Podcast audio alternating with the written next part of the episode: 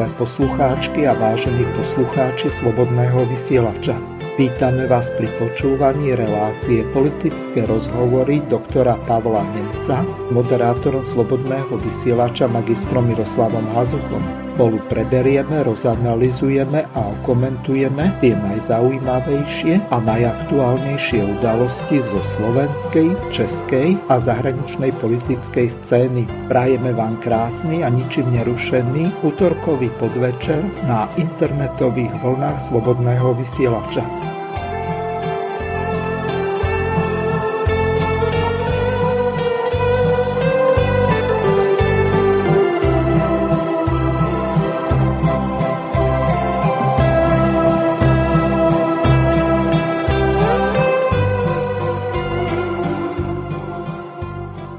Vážené a milé poslucháčky a poslucháči, od mikrofónu vás zdraví Miroslav Hazucha a zároveň zdraví aj kolegu doktora Pavla Nemca a takisto aj jeho hostia, ktorého Palko predstavíte. Nech sa páči. Tak príjemné popoludne prajem všetkým poslucháčom Slobodného vysielača a takisto si dovolím privítať nášho vzácného hostia, doktora Jana Baránka. Dobrý deň vám prajem všetkým. A čo sa týka programu, e, dneska by sme chceli sa povenovať e, tým tragédiám, ktoré sa udiali v priebehu mesiacov a pol na Slovensku od začiatku školského roku do dnešného 18. oktobra nám zomrelo v Bratislave 10 ľudí, 10 mladých ľudí. Takže chceme sa aj tomuto venovať, čo, to, čo sa deje v tej slovenskej spoločnosti, čo sa deje v slovenskom doraste. Z viacerých optík. Ja som veľmi rád, že prijal pozvanie pán doktor, pretože Myslím, že tá diskusia bude o mnoho živšia a faktografickejšia. To, k tomu prispie svojou osobnou účasťou. A v druhom, druhom vstupe by sme sa chceli povenovať aj projektu Slovensko na prvom mieste, ktorý reflektuje e, viac e, smerom, aspoň tak, bol, tak som to chápal ja, pán doktor určite tieto veci viac osvetlí, lebo jednou z tvári alebo hlavnou tvárou tohto projektu reflektuje vlastne e, nejakú, nejakú reflexiu vlády na iné, iné spoločenské a e, ekonomické pohyby, ako je ekonomická kríza, energetická kríza a tak ďalej. Takže k tomuto projektu určite pán doktor v tom druhom bode dnešnej, dnešnej relácie povie viac. Začneme ja by som, ktorou ukážkou? Mirko, ja by som veľmi rád, ako, jak sme hovorili, že na začiatok by sme uh, pustili dve ukážky. Jedna by sa týkala jednej tragickej udalosti, ktorá bola autonehoda na Zochovej ulici a druhú ukážku by sme pustili ohľadom e, strelby na, pred, pred nočným podnikom, e, v ktorom sa prevažne homosexuálna klientela e, alebo slúži prevažne stretávanie homosexuálnej klientely na Bratislave na Zámockej ulici. A potom by sme spustili diskusiu, aby som ešte dal taký nejaký prolog k tomu, a spustili by sme diskusiu. Tiež by som poprosil potom poslucháčov, lebo tá relácia dnešná je interaktívna, ako vždycky a každá relácia v Slobodnom vysielači, keby môžu teda v priebehu samozrejme v priebehu relácie reagovať mailami, boli by sme veľmi radi, aby tie maily chodili a k veci, aby sme sa vedeli nejakým spôsobom aj v diskusii na ne reagovať a takisto potom vás poprosím, keď sa bude telefonovať interaktívne, tak radšej potom v tej, v tej záverečnej polhodinke ti telefonáty realizovať. Ďakujem. Takže aktér prvého incidentu, pán Dušan Dedeček, tak pre televízne noviny televízia Markiza poskytol exkluzívny rozhovor, ktorý si aspoň z časti vypočujeme. Bolo to 12 minút, ja som vybral dve také podstatnejšie časti. Jedna je e, z úvodu a druhá zo záveru, takže ospravedňujem sa za nižšiu kvalitu, ale e, veľa s tým urobiť nejde, lebo tam boli veľmi dlhé pauzy e, a nakoniec naši poslucháči si urobia z toho záver sami. Nemám, neviem, ako by som vyjadril lútosť nad tým všetkým a aj keď to rodičia asi nepríjmu, chcem ich prosiť o zmierenia a o ľútosť a o, o, ospravedlnenie. Ja, ja som človek, ktorý také nikdy nič nechcel urobiť. Nikdy som nechcel, aby sa takéto niečo stalo. Nikomu. A mrzí ma, že včera som teda nevydržal aj ten ďalší tlak. Viete, nie som na toto zvyknutý. Uh, tak sa chcem uspravedlniť všetkým, ktorí tam boli, že som ušiel. Ušiel som, vyhol som sa. Teda po komunikácii s našim môjim právnym zástupcom sme prijali toto rozhodnutie. V nedelu večer, uh, keď sa to stalo, vy ste si kedy uvedomili vlastne, že čo sa stalo? Prišlo to už v ten večer alebo až po vytriezvení? Ja som pocítil všetko v aute. Taký zlomok sekundy som nikdy nezažil a, a tak tragicky. Polícia hovorí, že ste boli na mieste agresívni. Pamätáte si na toto? Agresívny som nebol. Boli tam ľudia, ktorí ma priamo napadli. Ale nepamätám si, že by som na niekoho kričal, alebo že by som bol agresívny. Ja som vedel, čo som spravil a som pripravený niesť vinu a mazal som jedným šmahom ruky všetko dobré, čo som urobil a stratil som to. A už, už asi nikdy nebudem nikdy nebudem ten, čo som bol. Prečo ste si stavili za v takom stave? To je otázka. Nie, to neviem. Toto neviem vám logicky zdôvodiť v tomto stave. Nijako. V tú nedelu pamätáte si, kedy ste začali piť? Toto môžete povedať? A prečo? Viete, bola nedela, prišla mužka so synom. Príjemne sa nám posedelo. Ja som okoštoval rum, ale tomu nehodujem, tak som to ne, neopakoval veľmi. Koľko ste to asi vypili? Tomu neviem presne odpovedať, možno dva poháriky. Ja myslím, že boli dva, lebo mne až tak sa rum nechutí.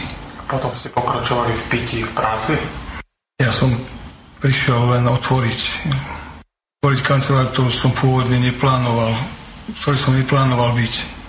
Bolo to preto, že moje dve kolegyne nemohli a ja som prišiel a neviem, ako som tú situáciu zle vyhodnotil. Bránil vám niekto sadnúť si do auta, keď ste išli potom večer domov? Nie, nie, to nepamätám si to. Syn vám nič nehovoril? On s vami asi tiež popíjal? Nepamätám si jeho komunikáciu s ním, že by bola nejaká v tomto smere. Nie. A potom z tej cesty si pamätáte čo? Pamätáte si ten zlom, kedy ste vyšli na tú zastávku, alebo prečo ste vyšli na tú zastávku? Viete čo, ja neviem toto, toto neviem, či by som sa mal k tomu vôbec vyjadrovať, či to nebude nejako meniť tie rozhodnutia súdu a znalcov, takže to asi na tú radu právnej obajcu by som mi zodpovedal. Počúvate slobodný Takže e, toľko prvá ukážka a druhá sa týka situácie, ktorá nasledovala potom. Jednalo sa, že okresný súd, súdca, samosudca ho nevzal do kolúznej alebo útekovej väzby potom e, nasledovalo to, že prokurátor sa odvolal, tak to išlo na krajský súd a k krajskému súdu tak pán Dedeček povedal toto. V piatok sa máte postaviť pred krajského súdcu znova. O, prídete tam? Samozrejme. Nemám dôvod, ja som povedal, že ja budem sa svoj hriech píkať. Za to sa aj tak nedá nejakým spôsobom. To sa nedá nenapraví, to, čo som spravil. Do zahraničia neplánujete ísť v tejto a... chvíli? Prokurátor pre vás žiadal aj útekovú väzbu, tak či, či to môžete nejaké ozrejmiť, že neplánujete sa možno vyhýbať nejakému trestnému konaniu, alebo ako to máte? Mám 60 rokov, nemám zdravie a ja som si akéto momenty vždy odsudzoval, aký sa stal mne. Ja to určite nebudem robiť. Odnesiem to, čo mám. Sadli ste si už niekedy v minulosti za volant opity? Nie, nestalo sa mi to. Tie prístupky, čo ste mali, e, týkali sa prevažne za rýchlosť. Bol tam niekedy aj alkohol? Nikdy tam nebol alkohol. A rýchlosť, e, ste rýchly jazdec? E, dá sa povedať, že ste cestný pirát, alebo ako si to máme predstaviť? Cestný pirát. Išli ste 130, že? Teraz som bol cestný pirát, ak sa dá toto povedať, ja som bol skôr niečo iné. Môžete konkretizovať? Čo mám konkretizovať? Niečo iné? Absurdné vyjadrenia. Keby sa dalo vrátiť čas, ja som ho skúšal vlastne v tej CPZ, ale to, viete, stále si otvárate oči a zobudzate sa v tom istom dni a nezmenilo sa nič. prepínate to v hlave, nedá sa to. Je to realita, ktorej som sa dopustila, ktorú na mňa dolieha. Verte mi, nikto by nechcel byť v takejto roli, ako sú rodičia. Vieš. V aute sedel aj váš syn. Ohrozili ste aj život, život vlastného syna. Hm. On vám nejakým spôsobom nechcel zabrániť tomu, aby ste šoferoval? Nepamätám veľmi, čo, či mi rozprával niečo, alebo čo. Nie. Takže toľko Dušan Dedeček. Pálko, nech sa páči, môžete to komentovať. Ja by som ešte pustil aj tú druhú ukážku, ak môžem, a potom by sme začali komentovať. No tak e, tam máme e, tri ukážky a to sú relatívne dlhé. Stačilo by len tú prvú pustiť, tú najdlhšiu a Dobre. potom by sme už začali. Sa môžem spýtať, bol som často podnik plný, poloprázdny, alebo boli tam len títo dvaja ľudia? O, o, boli tam traja ľudia. O, jeden z nich, ako by vyšla zlá informácia, že tá zranená je naša, naša čašnička, ona bola naša zákaznička a plus teda dve obete tam boli. Je to... Uh, v daný moment proste v tej teplárne naozaj boli iba títo traja ľudia, ktorí sedeli vonku na lavičke. Uh, ten páchateľ tam vyčkával asi 40 minút v blízkosti nich. A či čakal, že či príde viac ľudí, alebo či na niekoho konkrétneho akoby to netušíme, ale keď v daný moment boli iba traja ľudia pred prevádzkou. Viete nám možno o Jakubovi a Matúšovi povedať niečo viac? Aby sa nehovorilo veľa, veľa nám informácií o páchateľa, možno by bolo mm-hmm. povedať aj niečo o ľuďoch, ktorí možno zaujímali. Tak boli to mladí ľudia, ktorí mali život pred sebou a chodili, ja neviem, no Matúš proste sa v teplárni bol akoby náš zákazník a začal od, od septembra tam pracovať. Akože to boli proste mladí, milí ľudia, ktorí nemali s nikým nejaké akoby zásadné sváry ani konflikty, ktoré si proste žili svoj život. Matúš študoval na filozofickej fakulte, myslím, že čínštinu, aj robil v nejakom obchode. Je, je to... Ako ničím sa neprevinili boli to proste ľudia, ktorí s niekým do niekoho zapárajú alebo majú konflikty, ktoré si proste žijú svoje životy, idú proste do baru na drink.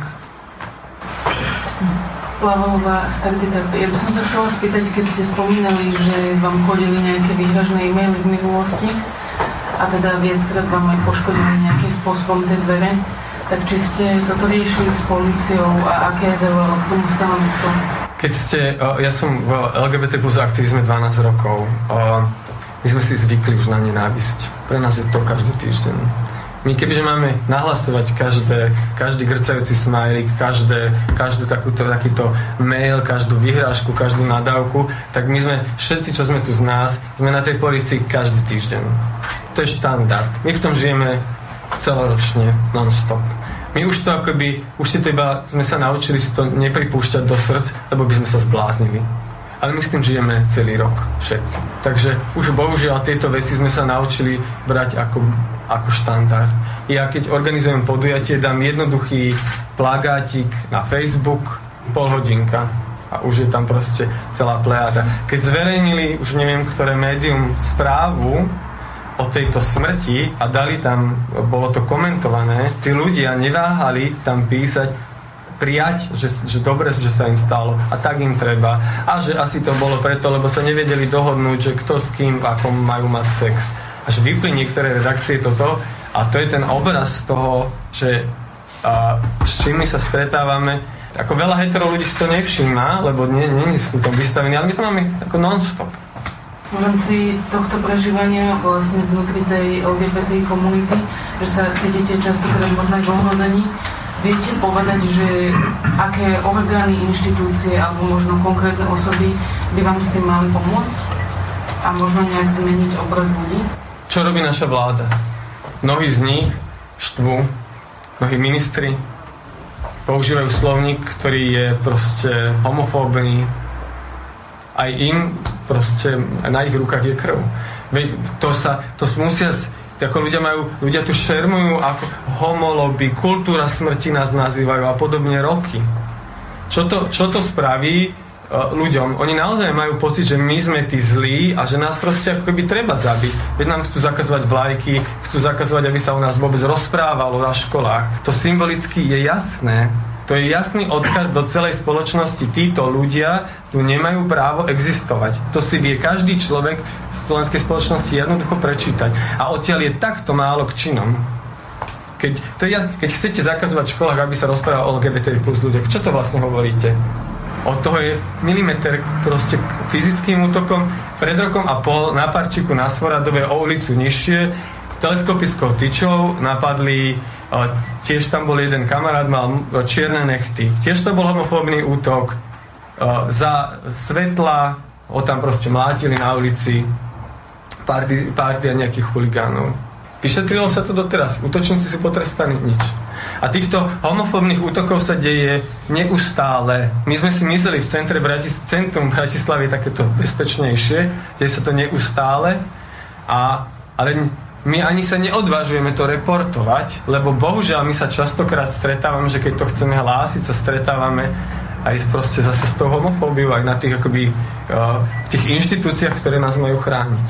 Viete, možno tým ľuďom, ktorí žijú v tom presvedčení, že teda robíte niečo nesprávne tou svojou orientáciou, približiť, čo musíte prežívať v takom každodennom zmysle, že napríklad keď idete večer po ulici alebo cítite strach alebo niečo? My sme si vytvorili také akoby ostrovy, kde sa cítime bezpečne. Tepláren bol jeden z nich. To bol jeden z tých ostrovov, kde naozaj ľudia môžu prísť, kde sa cítia ako LGBT plus ľudia, že sú vôbec ľudia, a kde nám nikto ne, sa nás nepýtajú, že a chodia tam aj normálni, ako hetero, hej, lebo my sme nenormálni. Nás sa, tam sa proste rešpektujeme, môžete dať, keď máte svojho partnera, partnerku, môžete ho boskať, nikto vás tam nebude sácať, nikto vám nebude nadávať do buzerantov alebo neviem čo. Máme proste zo pár takýchto ako priestorov, kde sa cítime bezpečne. A plus sme sa dlhodobo cítili plus minus v centre Bratislavy. To je asi celé v rámci Slovenska. A ako sa cítime? Proste ako tak zošadia, my sme si zvykli na to. Ale ne, ne, necítime sa bezpečne. Dobrý deň, Ladislav Žigo, televízia teatry. Tak čo by mala vláda alebo samotný štát, možno polícia robiť, aby sa takéto prípady už viackrát v budúcnosti neopakovali? No musia byť trestané všetky tie vyslovené, uh, všetky tie verbálne útoky to všetko ide do stratená. Tu si Bárs, kto hovorí Bárs čo? A nielen o LGBT plus téme, o Židoch, o Ukrajincoch, o, o Rómoch, o ďalších komitách. Tu si Bárs, kto šermuje tými slovami a zabíjajú tými slovami na všetky strany a nenesú žiadnu zodpovednosť. Nikde. Kde sú dôsledky? Kde sú ľudia? Až teraz sa začali za všetky tie statusy, až teraz začínajú zatvárať nejakých ľudí alebo mať pokuty. Kde to bolo doteraz? A toto je, to, to všetci sme vedeli, že toto, sa nasta, toto nastane. To je absolútne logický dôsledok. Tu si, hoci kto aj z tom, tí poslanci v parlamente, hoci čo, jeden z poslancov rozprával ako homosexuálom, uh, jeden zo súčasných poslancov rozprával ako homosexuál v parlamente, ako homosexuálom treba dať mlinský kameň na nohy a hodiť ich do vody. Ten poslanec sedí teraz v parlamente a rozhoduje o tom, že či podržia vládne zákony. Uh, a toto niekto povie v parlamente, ten človek neniesie žiadne trestnoprávne následky a je zvolený opäť ako poslanec. On vyzval, to je dať niekomu mlenský kameň na nohy a hodí ho do vody, to je jasné. O čo, to je jasné, čo povedal. Ten človek je v parlamente poslancom. A ešte pridám jedno stanovisko pani prezidentky k tomuto incidentu. Predovšetkým v týchto chvíľach myslím na uh, obete včerajšej brutálnej vraždy, na Matúša a Juraja chcem vyjadriť úprimnú sústrasť e, všetkým pozostalým. To, čo ma ale mrzí v tomto kontexte, je jav, ktorý na Slovensku vnímame za posledné roky a to je rastúci extrémizmus, rastúce prejavy nenávisti, verbálne trestné činy a zároveň absolútne neadekvátna reakcia justičných orgánov na takéto skutky. Tri roky upozorňujem na to, že mnohí politici zneužívajú slobodu prejavu na to, aby burcovali nenávisť. Toto je absolútne nepripustné. Takéto burcovanie nenávisti včera našlo dve konkrétne obete. Ako som povedala, vyjadrujem e, úprimnú sústrasť pozostalým, myslím na LGBT komunitu, ktorá sa v týchto chvíľach asi necíti veľmi bezpečne. A žiadam a prosím príslušné justičné orgány, aby konali. Takže toľko prezidentka Slovenskej republiky Zuzana Čaputová. Palko, nech sa páči. Takže ja by som spravil taký ten prolog a potom by som rozdal slovo nášmu hostovi. Ja som hovoril v úvode relácie, že za posledný mesiac a pol, to znamená od skončenia tohto ročných školských prázdnin do 18. oktobra v Bratislave zahynulo 10 mladých ľudí. Sú tam dve samovraždy. Chlapca, nátročného a dievčaťa. Jeden chlapec skočil teda pod vlak, samovražda, údajne psychiatrické problémy alebo psychické problémy. Dievča vyskočilo v mestskej časti Bratislavy z balkóna, údajné psychické problémy. Potom sme tu mali samozrejme samovražda, konštatácia. Potom sme tu mali ťažko auto nehody na Zochovej, 5 mŕtvych študentov, dvaja v nemocnici s trvalými poškodením zdravia, amputácia nohy v jednom prípade. No a nakoniec sme tu mali strelbu, ktorá skončila dvomi dvomi zastrelenými mladými ľuďmi a samovraždou údajného, údajného páchateľa. Takže 10 mladých ľudí. A teraz je otázka, čo sa to deje. Čo sa deje v Slovenskej republike, čo sa deje s našou spoločnosťou, s našimi mladými ľuďmi, prečo sú takéto násilné ukončenia, o čom to svedčí, aké sú trendy, čo to je. Hej, treba pomenovať tú situáciu, ako dá sa povedať, pejoratívne, keby sa to mal nazvať, alebo, alebo nejaké hyperbole, aké duševné zdravie je v našom verejnom priestore, v spoločnosti, v Slovenskej republike, aké sú naše mentálne a kognitívne schopnosti v rámci spoločnosti nejakým spôsobom adekvátne reagovať na rôzne udalosti, ktoré sú vnútropolitické podnety, ale aj zahranično-politické podnety, či sme ich schopní chápať jednotlivo, ale aj v súvislostiach a potom, či sme schopní aj nejaké racionálne opatrenia a rozhodnutia vo veciach jednotlivých príjmať, aby to bolo čo najlepšie pre slovenskú spoločnosť. A veľmi dôležité, či vo verejnom priestore vieme diskutovať. Vieme diskutovať úplne slobodne o týchto veciach, aby sme prijali v rámci diskusie na základe argumentov a vecností, čo najlepšie riešenie v danej oblasti. A teraz je otázka, kde sme teraz a kam smerujeme. A to je otázka ktorú si dovolím položiť takto pejoratívne pánovi doktorovi Barankovi. No,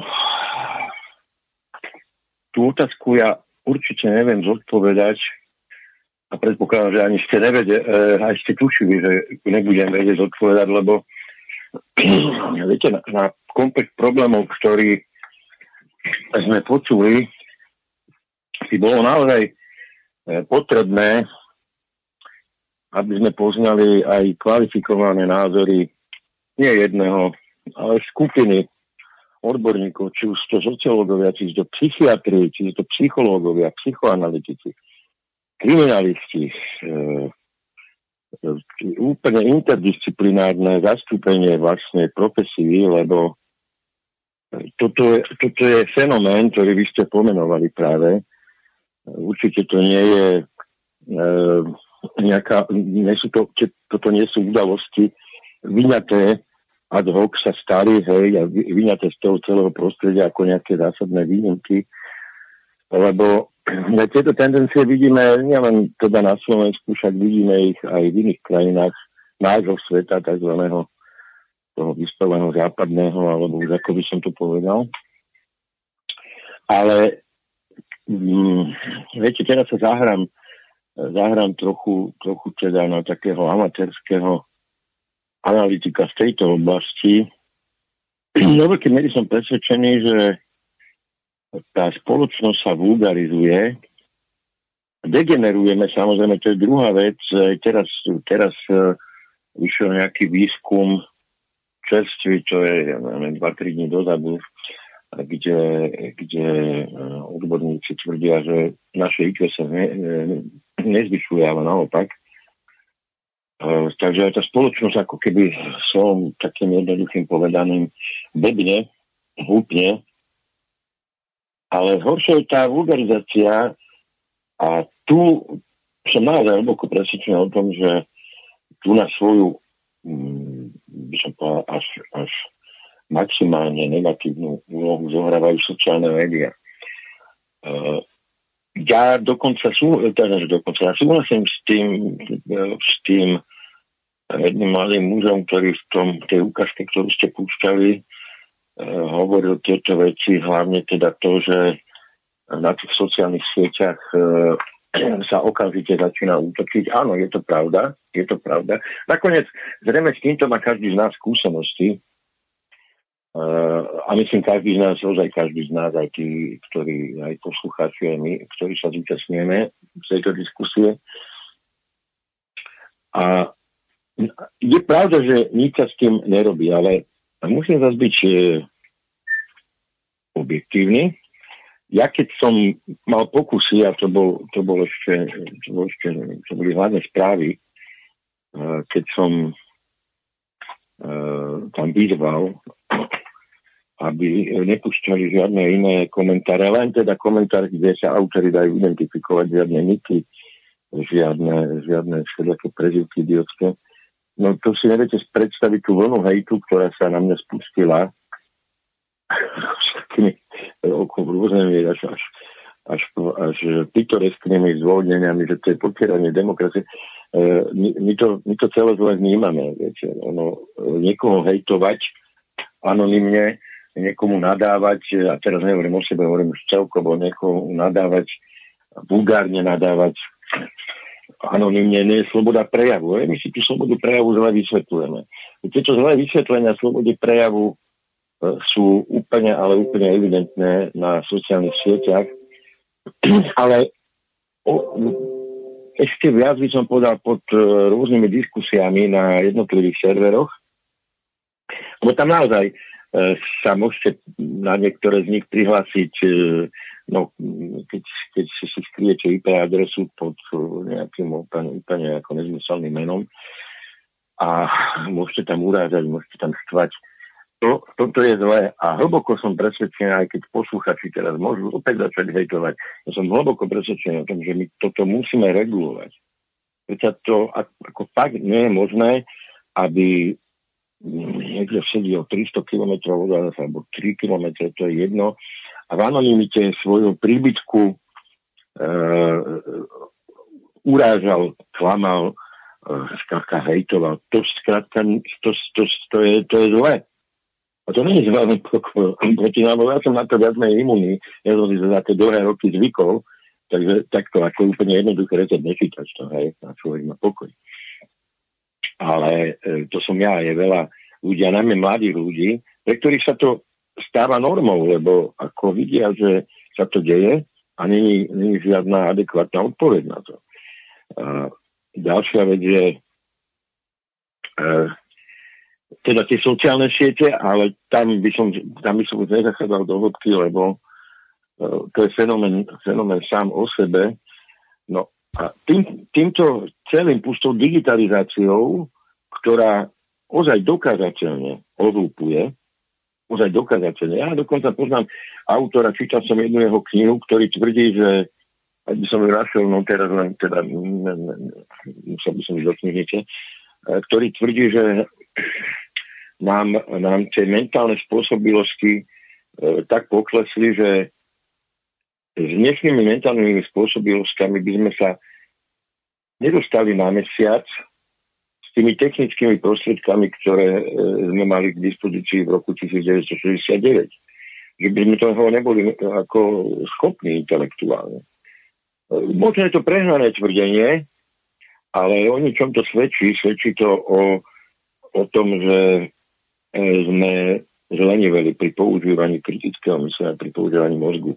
Ja som teraz niekde inde hovoril, uh, jednoducho, viete, na, za najväčšiu chybu a za najväčšiu tragédiu, doslova tragédiu považujem, že my sme prestali byť zvedaví. Ja som to hovoril iné súvislosti, hovoril som to pri covide, aj pri rusko, rusko uh, ukrajinskom konflikte, uh, že tá zvedavosť nás prines, strata zvedavosti nás prinesla k tomu, že jednoducho konzumujeme tie informácie tak, ako ich dostaneme. A toto bohužiaľ sa nedieje len e, keď sa bavíme o mainstreame, ale toto, toto sa deje, aj keď sa bavíme o týchto hejtoch, keď sa bavíme o urážlivých uh, vyjadreniach o klanstvách. A čo je teda na tom najlepšie, ako som povedal, stáva sa to normou. bohužiaľ stáva sa to normou, tak jak sa pornografia stáva normou pre 11-12 ročných, že sa k nej dostanú, e, tak e, aj toto, toto táto tabuizovaná reč, tieto tabuizované slova sa vlastne stávajú, v minulosti tabuizované sa stávajú normou. A viete, každý konflikt, akúkoľvek, aj naj, najkrvavejší konflikt sa začína slovom. Že sa, ja neviem, dva ľudia pohádajú, dva štáty e, sa nevedia dohodnúť. Vždy sa to začína slovom. Takže tá slovná agresivita je veľmi, veľmi dôležitá. Lenže e, zase na druhej strane musím, musím povedať ozaj objektívne, že funguje naozaj aj tu na e, zákon akcie reakcie.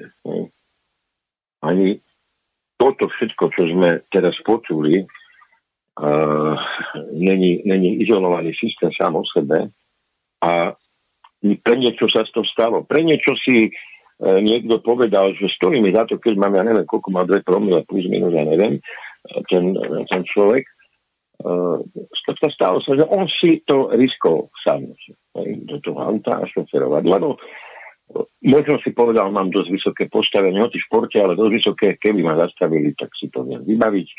Uh, vidí, že aj keď to máme v trestnom poriadku, nevyužíva sa to, jazda pod vplyvom alkoholu. Nie je, trest, nie je, je trestný čin síce od istej výšky promile, ale nie je za to iba sa natvrdo. Vidí, že niekto zabije napríklad e, na prechode prechodcov e, chodca a môže byť špeciálnym prokurátorom, ak to myslím, že to bolo na prechode prechodcov. Áno že tá súdna moc je veľmi benevolentná. Prosím, chceli ste niečo? Nie, len e, to som povedal, že bolo to na, chod, no, na prechode pred chodcov a e, bol tam Daniel Lipšic e, šoférom v tom aute a ušiel. Áno, ja viem, že špeciálny prokurátor. Nie? Áno. No, takže toto všetko, toto všetko prináša, uh, prináša ten, mm, ten pocit, že tie tie zákony, tie pravidlá nie sú niečo, čo by nás zošnurovalo a my ich naozaj musíme dodržiavať, ale že sú veľmi flexibilné a nemusia platiť pre každého.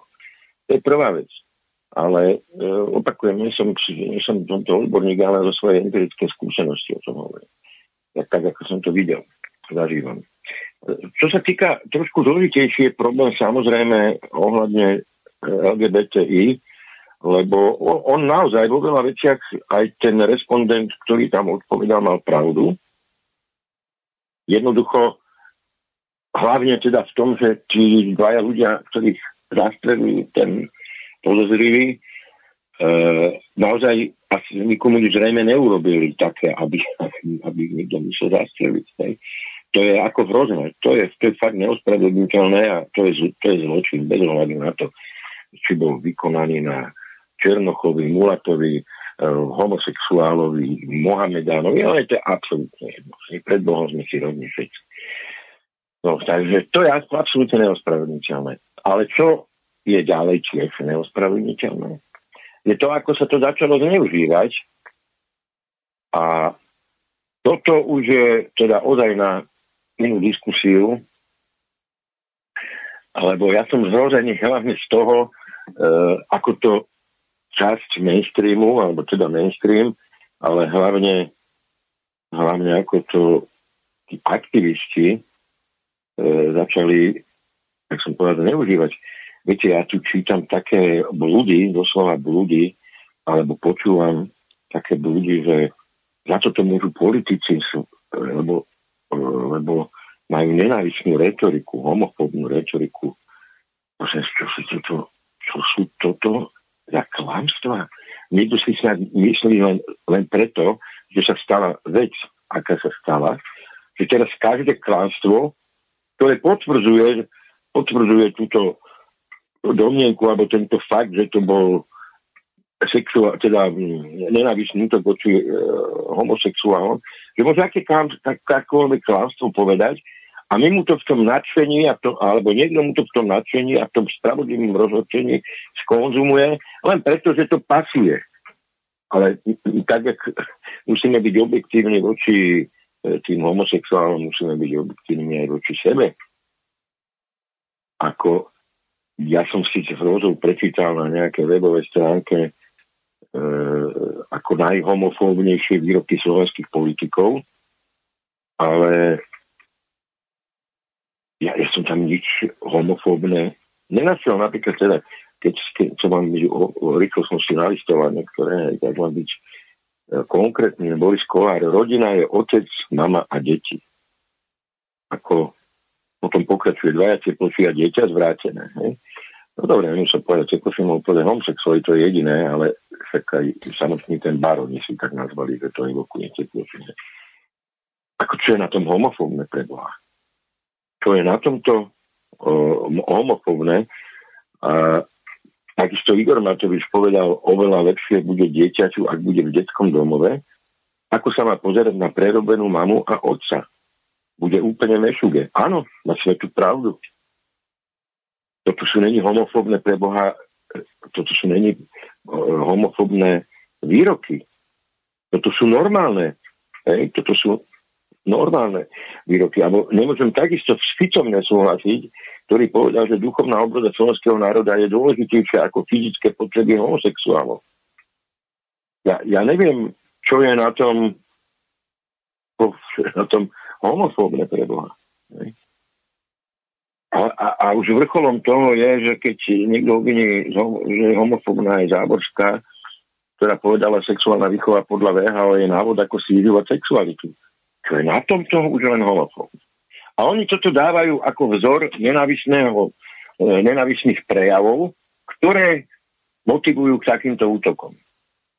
Ale to, to sú dva rozdielne svety asi, o ktorých sa bavíme. Lebo na tom, čo som prečítal, všetky tie výroky sú podobné, nebola ani slovko, že by tam niekto pobádal k agresivite voči homosexuálom, ani slovko e, nenávisti voči tejto skupine e, s touto, s touto sexuálnou vadou. Ako nikto, nikto absolútne z týchto politikov niečo také nepovedal. Ale napriek tomu to prechádza v tom obrovskom pocite viny, ktorý akože máme mať, budeme akceptovať takéto klamstva a budeme sa bať brániť, lebo, e, lebo spáchali sme hrozný čin voči menšine, nech na nás nakýdajú, aj keď to bude všetko klamstvo a lož, alebo polopravdy. Toto už je naozaj, jak hnutie e, Black Lives Matter, kde tí, tí, tí pošahaní bieli boskávali tým černochom, či Kanady a výbrami a ja neviem, čo to tam mali, lebo ich pra, pra, pra, pra, pradečko bol otrokár, možno. To sú to, to za zvrátenosti.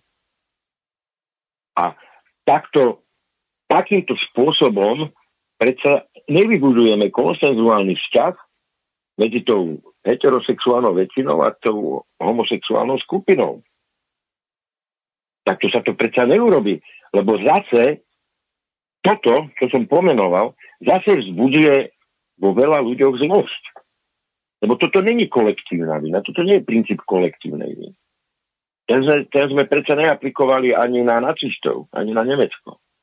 A to bolo iné vraždy a iné počty mŕtvych.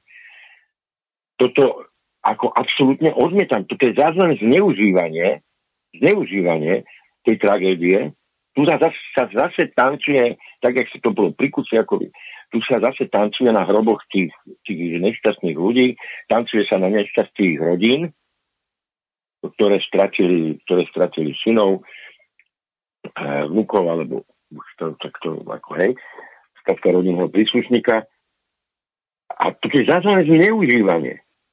A ja si myslím, že toto zneužívanie bude slúžiť k tomu, aby tá aktivistická, e, tá aktivistická pračudečná e, extrémne lavicová menšina sa tu snažila presadiť a využila to a snažila sa presadiť nejaké zákonodárstvo, ktoré, nie, ktoré jednoducho e, väčšina slovenská väčšina, väčšina obyvateľov Slovenska nechce. Viete, my nesmieme zabúdať naozaj nesmieme pri tejto diskusii zabúdať na koncept ľudských práv. Tie ľudské práva ne, nepatria len homosexuálom. Tie patria všetkým. A napríklad určite by som za akýkoľvek okolnosti, keby sa čokoľvek stalo, vždy trval na tom, aby sme v prvom rade akceptovali a rešpektovali prírodzené ľudské práva. lebo z toho konceptu vám jasne vyplynie, že ako ten výrok tam, že dieťa, ja to teraz interpretujem, to je z tých, čo som čítal, dieťa nemáme vystavovať tomu, aby sa pozeralo na nejakých svojich čudesných rodičov. E, dieťa má právo na matku a otca. A ja by som to nazval, toto je prirodzené právo toho dieťaťa. A napriek tej tragédii nám tu nikto predsa nebude, nemôže, a ja budem ostro proti, a takisto sa aj teraz ostro proti tomu stáva, nikto mi tu nebude presadzovať túto agendu na úkor napríklad prírodzených ľudských práv detí. Len preto, že dvaja homosexuáli chcú mať dieťa. Tam sú, viete, tam je systémová vada. Lebo keď sa nám snažia nahovoriť, že to je normálne, aby dvaja homosexuáli spolu žili, dokonca aby boli zosobášení, dokonca aby mali dieťa, ja mám potom len a len jeden odkaz pre nich. Keď to je normálne, urobte si normálne aj to dieťa medzi sebou. Tak vám povedia, že to nejde, lebo ako sa sa to nedá, no tak, tak potom ale musia priznať, že asi to normálne nie je. Hej? Toto je tá logika, e, toto sú tie prírodné zákony, ktoré vás nepustia. Nepustia vás ani do jedného extrému, ani do druhého extrému. A takisto jeden z prírodzených ľudských, e, jedno z prírodzených ľudských práv je právo na život. Od, od do toho, že pod neho určite spada aj, aj ten zločin potratu, spada pod neho aj ochrana života pre akéhokoľvek homosexuála, bisexuála, transsexuála. Platí to v každom prípade tá ochrana života, právo na ochranu života platí takisto pre týchto ľudí. Oni nie sú takisto vyňatí. Takže preto hovorím, my sa musíme dnes zdravý rozum a riadiť sa fakt tými, tými základnými právami, čo komu patrí. Určite nepatria homosexuálom e, nejaké naštandardné občianské práva na adopciu detí, to ja budem vždy proti tomu, ale takisto im patrí presne tá istá na ochrana bezpečia a fyzickej integrity ako pre hociakého heterosexuála. No a aby som sa vrátil k tej vašej otázke, že čo sa stalo.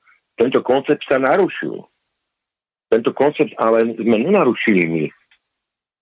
Tento koncept sa narušil tou kultúrnou revolúciou, ktorá pomaly prišla aj na Slovensko veľmi nebadane. E, tými, e, tými e, požiadavkami, kedy sa oni, presadzovateľia tohto konceptu, snažia pomiešať hierarchiu práv človeka. Máme prirodzené práva, z toho sú odvodené priamo ľudské práva, to, to, to sú vlastne prirodzené práva, ktoré sú nejakým spôsobom e, pre, prenesené do, do jurisdikcie a potom máme nejaké také občianské práva, ktoré, ako, alebo práva občana, ktoré môžu byť v každej krajine iné. Hej. No, napríklad, že niekde majú právo občania rovnakého pohľavia sa sobašiť, niekde to právo nemajú. Ale to nie je univerzálne ľudské právo. Ale oni sa nám to snažia e, podsunúť ako univerzálne ľudské právo až na úroveň pomaly tých prírodzených práv, ako v prípade adopcií, kde takéto právo neexistuje, naopak, takéto právo potiera prírodzené právo dieťaťa na otca a matku. A toto si musíme jednoznačne vyjasniť. Ale toto, lebo potom je to nič iné než sociálne inžinierstvo, čo sa deje. A ja to, ne, ja to nejdem obhajovať žiadne násilie, ja som vyslovene ako proti násiliu. Ale viem si predstaviť, že u psychicky menej labilných, eh, menej stabilných, respektíve labilnejších jedincov, toto vyvoláva potom stavy, že sú schopní ozaj urobiť eh, čokoľvek. Ja teraz nejdem hodnotiť ich prajdy, ktoré takisto v časti verejnosti vyvolávajú nevolu, a v časti verejnosti a zúrivosť, hej, e, tak ja neviem, ako ja osobne nie sú pravdy úplne ukradnuté, ja tam nechodím. Keď si niekto myslí, že treba pochodovať, no tak nech pochoduje. Pokiaľ sa to samozrejme nezvrhne tak, ako sa to v niektorých západných krajinách zvrháva na, ja neviem, na prajdové súloženie pred očami detí a verejnosti a na, na rôzne takéto opezlosti. Hej, no tak tam už končí sloboda, tam má nastúpiť e, poriadok a bezpečnosť a bezpečnostný zbor, ktorý to má okamžite zrušiť. Len už aj bohužiaľ aj tohoto sa bojíme, lebo v rámci, v rámci tých svojich práv oni niekedy snáď vyžadujú aj toto, ale dobre, to nie je problém momentálne slovenských homosexuálov, bavíme sa, bavíme sa o Slovensku. Ale hovorím o tom, že toto násilné presadzovanie neprirodzených práv konštruktu vedie potom k, niekedy zrejme k týmto skratovitým reakciám. A plus, a opäť e, sa vrátim trochu dozadu, vrátim sa do covidu, obrovskú úlohu, obrovskú vinu na tomto majú médiá, lebo kto začal napríklad počas covidu šíriť nenávisť? My nie. Ja som nikdy nepovedal, že očkovaných treba vyšľahať byčom, alebo nevyzýval som na násilie proti očkovaným. Prečo to boli mainstreamové médiá, konkrétne denník SME, Šúc, ktorý tak urobil. Ten presne si nepamätám, čo napísal, ale, ale bolo, to, bolo to vyslovene e, ako výzva na násilie. A ten mainstream mu to zverejnil. A tí priaznivci toho mainstreamu a tí vaxery sa z toho tešili. Ale nám dal.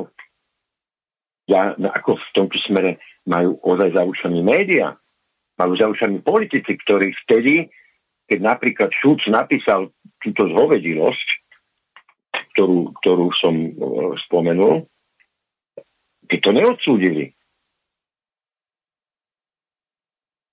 Takže e, tu máme precedensy, že prečo, prečo tie médiá majú svoj obrovský podiel viny e, na, na, týchto, na, týchto, e, na takýchto činoch. Hej? No, takže áno, áno, teraz sa svola, súd presne povedal, tí, ktorí odmietajú očkovanie, by mali byť potrestaní, ak by bolestou zabíjali. No čo to je? Leboha, čo je toto? On hovorí, že všetci odmietači vakcín sú zadúbení ignoranti. A e, ja, ja neviem, ako, to, čo, ako kto tu začal hovoriť prvý o dezolátoch. Čo robil, čo robil dva roky minister obrany? Ako komunikoval s verejnosťou? Kto tu šíri nenávisť? Čo povedala Hanzelová v diskusii, že o pravde sa nediskutuje? A teraz, teraz LGBT vyzýva na diskusiu. Rozumiete tomu? Rozumiete tomu pokrytectvu? Na jednej strane nám tvrdia, že sa nediskutuje o pravde. No ja potom takisto v tejto filozofii odmietnem diskusiu o ich právach, lebo je pravda, je pravda, že dvaja homosexuáli nemôžu splodiť dieťa? Je to pravda. Tak nemám o čom diskutovať s nimi. Lebo potom všetko, čo robia, není normálne. Ak idem podľa tohto algoritmu. A oni vyžadujú diskusiu. Ale keď použijem e, filozofiu a algoritmus myslenia e, média, ktoré ich e, podporuje, tak má právo tú diskusiu s nimi odmietnúť. Ale ja ju neodmietam. Ako poďme diskutovať. Nepo... Ale, ale sa, samozrejme máme svoje hranice. U mňa je hranica sú sobáše a adopcie. Môžeme diskutovať o tom, že teda, ja neviem, keď sa bavíme o dedictve, prístup k, k dokumentácii zdravotníckej. Ale toto sa potom týka všetkých párov, ktoré nie sú zosobáčené. Takých je na Slovensku 50%. Takže v tomto prípade nemôžu oni hovoriť, že sú znevýhodňovaní, lebo presne v tejto istej situácii je 50% párov na Slovensku, ktorých nepočujem kričať, že sú znevýhodňovaní. Je tam samozrejme rozdiel e, je rozdiel v tom, že ten, ten heterosexuálny pár sa môže zosobášiť. Ne? A títo homosexuáli sa zosobášiť e, nemôžu. Takže preto, kvôli tomuto rozdielu, by som bol ochotný diskutovať o zmene, zmene tých pravidel, o ktorých som hovoril, aby mali ľahší prístup k tej dokumentácii. Hej? Lebo je tam reálne tento objektívny, objektívna prekážka, že keď ju chcú odstrániť, nemôžu sa sobášiť na Slovensku tak, ako sa môžu sobášiť heterosexuálne páry. No ale to, o tomto sa môžeme baviť. A toto ne, neuškodí ani tradičnej rodine, to neuškodí nikomu. A pomôže to 50, navyše 50% párom na Slovensku takisto pomôže. Hej? Tak ja s týmto takýmto nejakým problém nemám. Ale tie požiadavky na štandardné, viete, vždy je s tým navyše spojené to otváranie, opatrné otváranie overtonového okna ohľadne pedofílie. A tu treba už ozaj byť veľmi, veľmi pozorný. Pred pár rokmi to denník sme skúsil, dopadlo to katastrofálne, ako dopadlo to obrovskou kritikou, takže oni s tým hneď pristali. Ale nie je nikde napísané, e, že niekde, nikde napísané, že s tým nezačnú, lebo my z histórie a z minulosti máme tú skúsenosť. V krajinách, kde oni dosiahli, keď dosiahli tú možnosť sobažiť sa, predtým oni komunikovali, že to je ich posledná požiadavka, že rozhodne nechcú ísť do požiadaviek adopcie e, detí. Klamali. Klamali. Jednoducho prosto klamali. A dnes v tých krajinách, vo veľa tých krajinách, tie deti si adoptovať môžu hlavne v USA, niektorých štátoch, Kalifornia a podobne. Hej. Pán Baránek, jedna veľmi dôležitá poznámka. Čo sa týka toho, čo ste povedali, tak ak chcú, tak registrované partnerstva, čiže môžu sa zobrať napríklad v Českej republike alebo v Rakúsku. A v Rakúsku to zašlo tak ďaleko, že im umožnili manželstva, na úrovni heterosexuálov a tam je situácia taká, že najvyšší súd rozhodol, že majú právo aj na adopcie detí. Čiže e, tu je práve to, čo ste hovorili ohľadom toho potvárania toho Overtonovho okna alebo varenia žaby. Áno, lebo e, presne to som chcel ešte spomenúť, čo hovoríte, ako dobre ste to povedali, že ako náhle e, v legislatíve v legislatíve e, pripustíte, respektíve zakotvíte, pardon, možnosť toho manželstva aj pre homosexuálov. Logicky z toho vyplynie, e, že keď umožňujete manželom adoptovať si dieťa, tak asi ten súd potom rozhodne tak, že nemáte rozlišovať akým manželom. Áno. Či heterosexuálnemu manželstvu alebo homosexuálnemu manželstvu.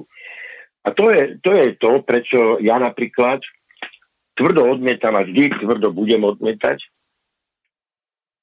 túto možnosť. E, manželstvo.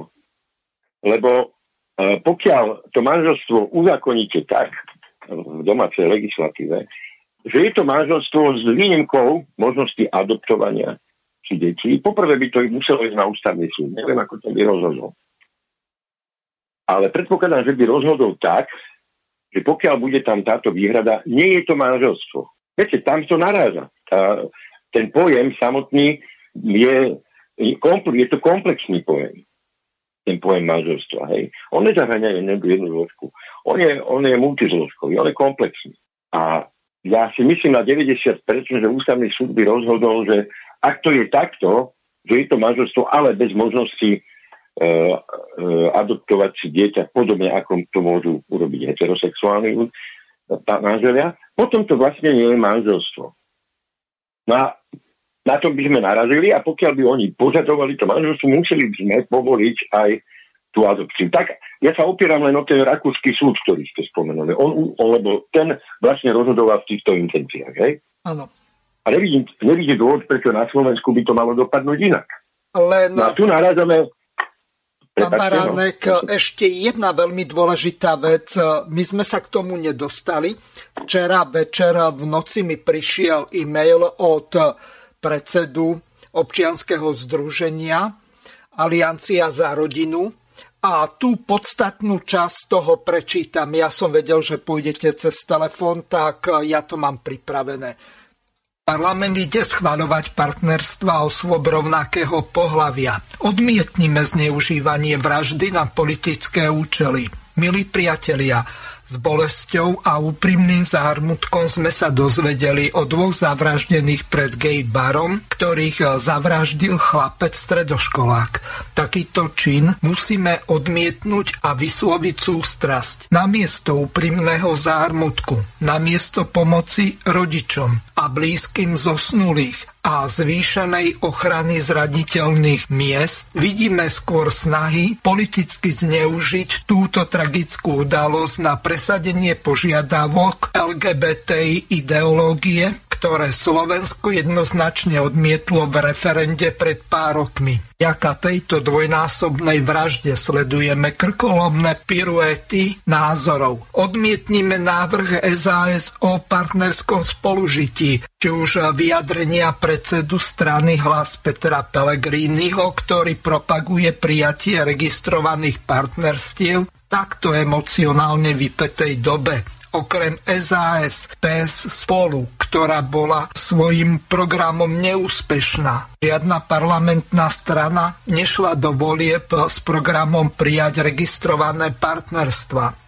Ako zradu na voličoch vidíme hlasovanie poslancov pri Baláškovom návrhu zákona, keď proti mandátu ľudí vo voľbách hlasovali za registrované partnerstva aj niektorí poslanci vládnej koalície a opozície petícii vyzývame všetky strany, ktoré voličom garantovali, že nebudú schváľovať registrované partnerstva, aby tento sľub ich poslanci dodržali a nehlasovali za návrh SAS. Pokiaľ niektorí z poslucháčov budete mať záujem túto petíciu podpísať, tak mi môžete napísať na štúdiovú gmailovú adresu studio.bb.ju zavinačgmail.com a ja vám tú petíciu pošlem.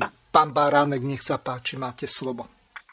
No toto je to presne aj tá petícia o tom, že ten problém sa e, ide spolitizovať a, a bude spolitizovaný. Samozrejme, že bude spolitizovaný tak jak e, nakoniec bola e, spolitizovaná, ja neviem, kauza Gorila, ktorá bola spolitizovaná tým úplne najhorším smerom, že, že išla do zabudnutia, lebo tam boli nejaký, nejaké, nejaké rozvratné elementy, tak jak bol spolitizovaný politizovaná vražda Kučeka a jeho slúbenice.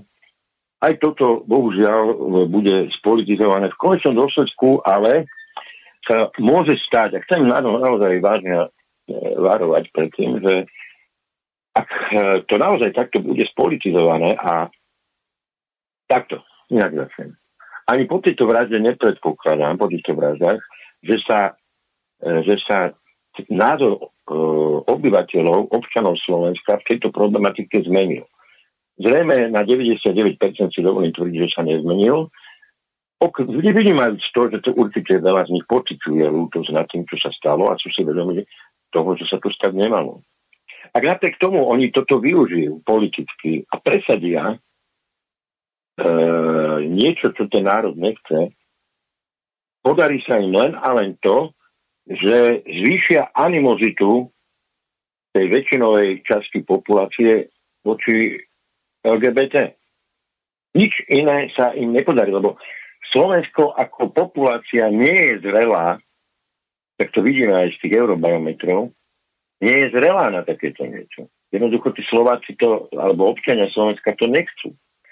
A keď len s prostým politickým marketingom oni zneužijú toto, tieto vraždy, nepomôžu, bude to, bude to Pirhovo víťazstvo, bude to medvedia služba celej komunite LGBT, lebo len navýšia tú, tú skrytú neznášanlivosť a tie skryté výhrady voči nim. A navyšia potenciál toho, že e, v budúcnosti sa tie násilné činy môžu opakovať. Lebo, lebo tí ľudia, e, tá väčšinová populácia dostane niečo, čo nechce, čo vidí, že bolo zneužité, že to bolo politicky e, naozaj znásilnené doslova No a budú podraždení, budú ešte podraždenejší voči tejto komunite. Takže toto je, toto je veľmi zlý úmysel, ak toto niekto chce urobiť. Je to, je to úplne len a len prvoplánové, aby mal v nejakom zošitku ďalší bod, že toto som, toto som splnil, toto sa mi podarilo bez ohľadu na následky. Lebo tej gay komunite, alebo teda tej LGBT komunite toto nepomôže. Môžu mať tie registrované partnerstva možno budú mať, ale zase v menej bezpečnom prostredí ako doteraz. Lebo zase sa nenabrávame, že to Slovensko bolo nejak extrémne nebezpečné voči, alebo teda násilné voči tejto komunite. Pozrite, ten strelec údajný, uh, ak zoberieme teda tú oficiálnu verziu a ideme podľa oficiálnej verzie, on tam čakal 3 hodinu. Neviem, na čo čakal, jednoducho tam tí ľudia boli vonku, už keď prišiel, neviem, na čo čakal, ale dobre, ako čakal, hej. Uh, zastrelili, išiel domov, niečo sa tam stalo doma, zobral si druhý pištol a zastrelil seba. Už len z tohoto, keď zastrelil seba, vieme vydedukovať, že on nebol v príčetnom stave, že on nebol normálny. Hej. Lebo No, takto, to, to každý psychiatr snad na svete vám povie, že normálny človek nespácha samovraždu, ktorý je v príčetnom stave. Že musí byť v nejakom stave, ja to poviem ľudovo, nech teda pán doktor lekár, ktorý počúva a nebere za slovo, uh, bol v stave nejakej ľudovo povedanej vyšinutosti, hej? v nejakom inom mentálnom, psychickom, alebo ja už neviem, akom rozpoložení. Takže už len z tohto by som kvôli tomuto by som bol veľmi opatrný, že čo to vlastne bol za akt, keď ten človek bol v stave, že nakoniec nesol zo sveta seba. Zoberte si Breivika. E, on to urobil cieľene. On nebol v stave vyšinutosti. On ten svoj manifest, potom, ale tak ten mal niekoľko stoviek sa na rozdiel od tohto manifestu, on ten svoj manifest obhajoval, obhajuje ho dodnes a žiadnu samovraždu samozrejme nespáchal. A máme, zvýnimajúc teda samovražedných útočníkov, ktorých poznáme z islamských krajín, ale tiež za to lebo oni majú prísľub teda e, väčšinej blaženosti potom a niečoho pekných žien. E, keď takto konajú, tak keď takto konajú normálni útočníci z nenávisti, oni tak nekonajú, ale konajú z rozvahov a z presvedčenia, oni tak nekonajú s vedomím, že potom na záver zastrelili seba. Na 99% sú to vyšinutí ľudia tak aj ten ich čin treba ale posudzovať a majú ho posudzovať odborníci a nie policia a média. A napríklad toto sa na Slovensku nestalo. My toho útočníka bereme ako úplne programovo, programovo nastaveného na nenávisť, ktorý ide premyslene s chladnou hlavou vraždiť. Akurát sme zabudli, že on s tou chladnou, vraždo, e, e, s tou chladnou hlavou potom zavraždil aj sám seba. Čo samo o sebe vylučuje, že mal chladnú hlavu. A že bol v normálnom stave. Ale na tým sa nikto nepozastavuje. Túto súvislosť nám nikto nepovie, lebo sa to nehodí do toho, e, do toho scenára, že ideme to rýchlo spolitizovať. Ale každý forenzný odborník na toto musí, teda samozrejme patričného odboru, musí na toto poukázať. Lebo pre mňa toto je hrubá nezrovnalosť. Ako mám hodnotiť potom jeho čin? Keď bol v tak katastrofálnom stave psychického vyšenutia, že zavraždil sám seba. A toto je takisto hrubé, toto je takisto hrubé zneužitie toho, čo sa stalo. A na záver, áno, hej, musím len, len podporiť tú petíciu, ktorú ste prečítali. Samozrejme, že ju podpíšem. A áno, majú pravdu. Majú pravdu. Hrozí tu veľké, obrovské nebezpečenstvo spolitizovania. Hrozí tu presne to, čo robili počas covidu každý, kto sa nedal očkovať, bol nepriateľ, každý, kto sa nechcel testovať, bol nepriateľ. Vidíme, ako to nakoniec dopadlo, to testovanie celoplošné zavinili smrť tisícov, tisícov ľudí, zbytočnú smrť tisícov ľudí, ktorí sa tam museli postaviť tom sichravom potosi a stáť na jednom mieste, kým ich nepretestujú neviem koľko hodín a dýchali tam, kýchali tam na seba, katleli tam po sebe. No, a zase sa to opakuje. Teraz, teraz keď poviete, že som biely heterosexuál, ako to urobil Matovič, uh, a bohužiaľ musím ho v tomto smere obhájiť, uh, keď poviete, že ste biely heterosexuál, tak provokujete. A vyzývate na nasilie. Matovič v svojom statuse na Facebooku nič iné nepovedal. A už toto berú ako už toto berú naozaj ako provokáciu. My sa dostávame, veľmi rýchlo sme sklzli na úroveň E, e, niektorých štátov v USA, ktorí mi to moji, moji priatelia, jeden z nich, som spomínal, je e, americký žid, ktorý je na Floride, ktorý mi povedal, že ľudia, ľudia utekajú USA napríklad z, z Kalifornie do Texasu. Vždy to bolo naopak. Vždy chodili z Texasu migrovali do Kalifornie, lebo Kalifornia najbohatší štát USA. Ale hovorím, že teraz sa to tam už nedá vydržať tej Kalifornii, lebo, lebo byť bielým heterosexuálom sa tam už bere pomaly ako trestný čin. Ako, ako, alebo je tam prezumpcia viny, automatickej viny. Už len za to, že je bielý a heterosexuál. A to, to mi, ako áno, to mi povedal veľmi vzdelaný človek, je to lekár, e, príslušník tamojšej židovskej komunity veľkej, ale e, tým nechcem povedať, že mi podáva skreslené informácie, naopak, tým chcem naznačiť, že väčšinou sú e, židia liberálnejší, alebo by som povedal otvorenejší e, v tomto svete voči takýmto myšlenkám, ale niekedy sú ich nositeľní, ale tú, tú, tú nenormálnosť toho celého vidia aj tam, aj v tej komunite, na Floride, teda hovorím o Floride, o tej židovskej komunite na Floride, že to je akože zlé, že to je niečo úplne, ako čo by sa nemalo jednoducho diať. A toto zrazu skokovo ide na Slovensko, lebo Matovič napíše, že som bielý heterosexuál, by som svojej manželke vernosť až, až e, do konca a nemením to porušiť.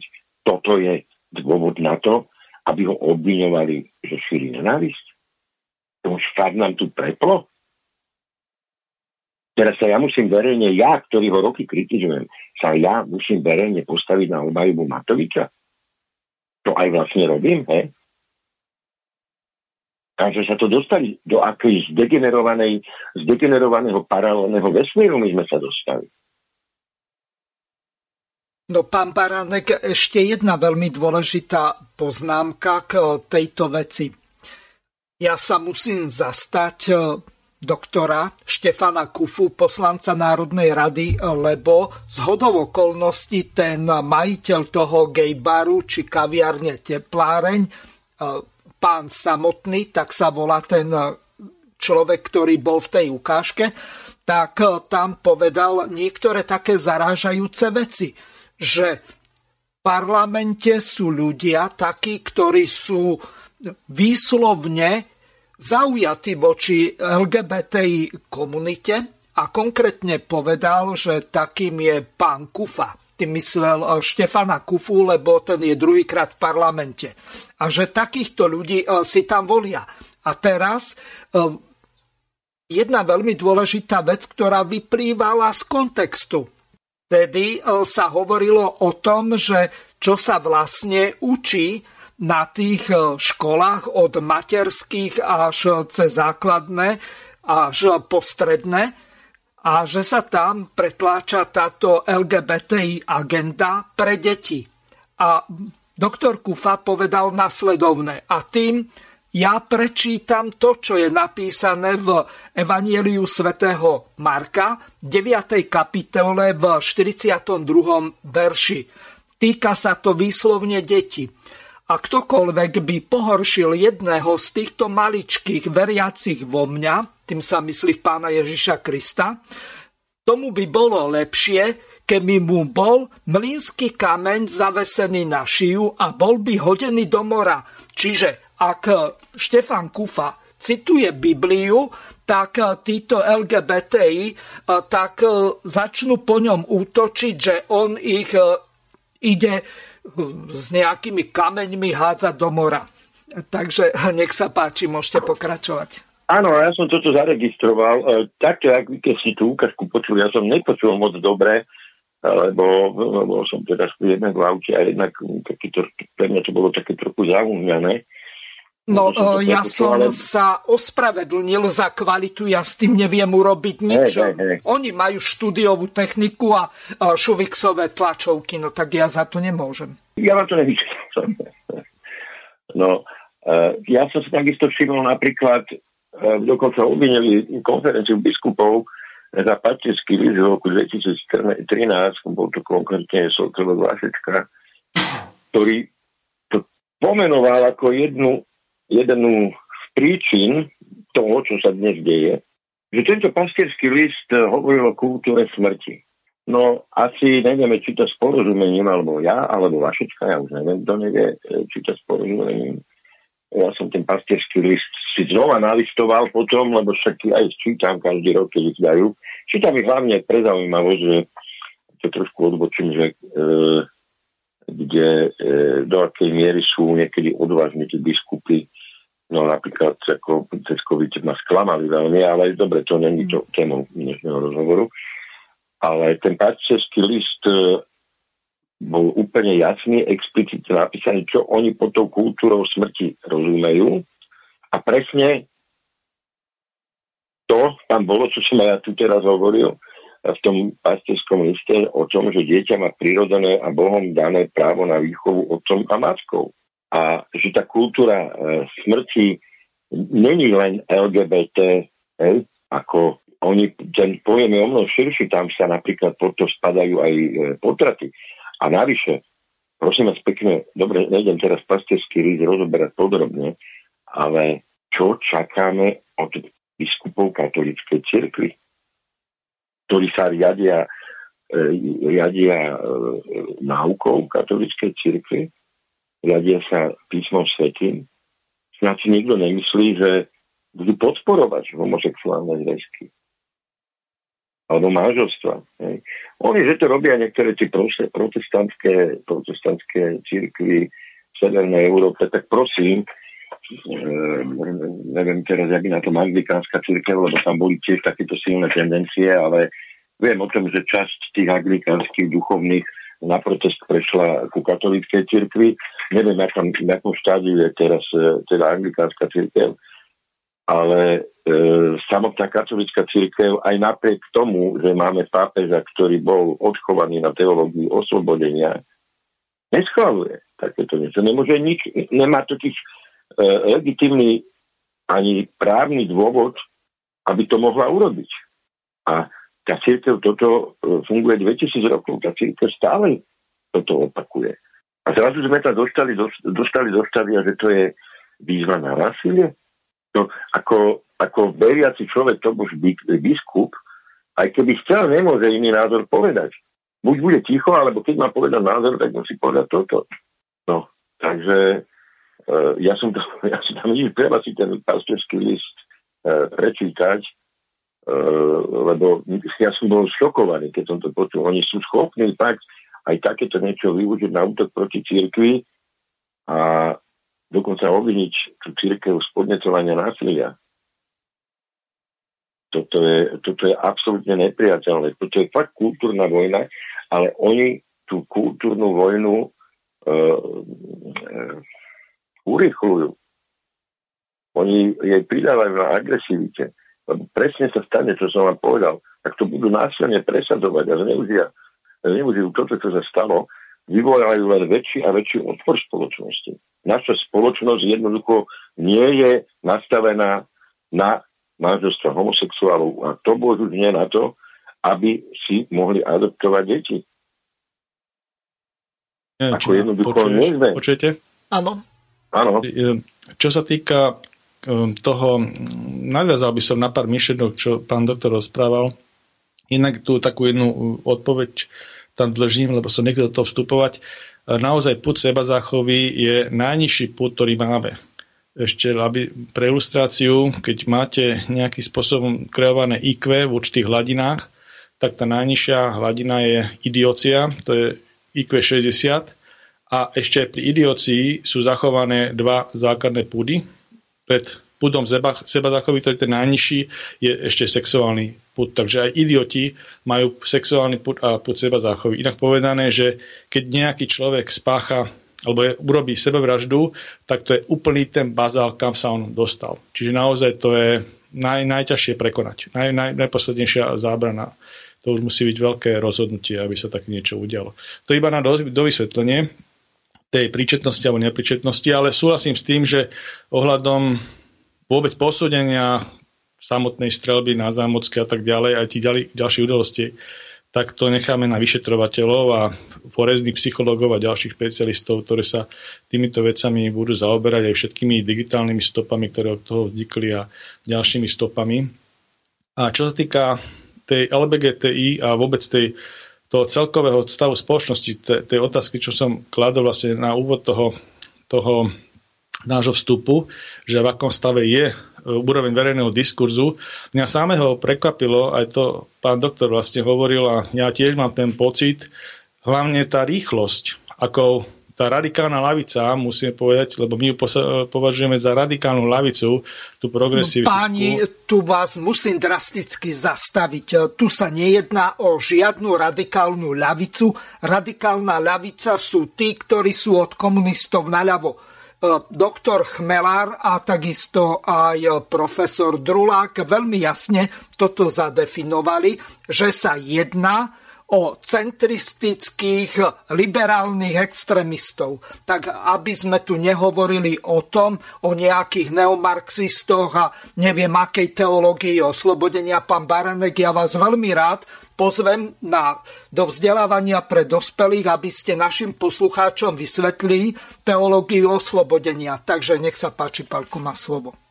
Áno, ale teraz ostane pri tej našej, našej dikcii, predsa len my sme troška iný poetský prúd s pánom Baránekom, ako je pán Chmelár. Takže tá konzervatívne spektrum to vníma takto o radikálnej lavici a takto je to vnímané aj v rámci tých napojení, ktoré tieto progresivické strany majú v Európskej únii, v tých štátoch, ktoré vlastne sú združené v Európskej únii lebo oni nejakým spôsobom sú organizovaní a ideologicky sa prelínajú. Takže vidím tam neskutočne rýchly nástup a to, čo sme hovorili, ale to, čo hovorí pán doktor, že vlastne dochádza k tancovaniu na hrobu, to znamená na hroboch tejto, tejto veľmi zlej udalosti, lebo treba povedať, že vražda je vražda, to proste neexistuje, aby tu niekto takéto veci podporoval. To sa musí vyšetriť a tak ďalej, ale ten kultúrny rozmer, alebo kultúrno-etický, ktorý vlastne sa tam snažia nejakým spôsobom tie strany, ktoré majú vo svojom portfóliu tieto veci politicky presadzovať, sa snažia využiť a na tom vlastne postaviť celú tú mediálnu hru,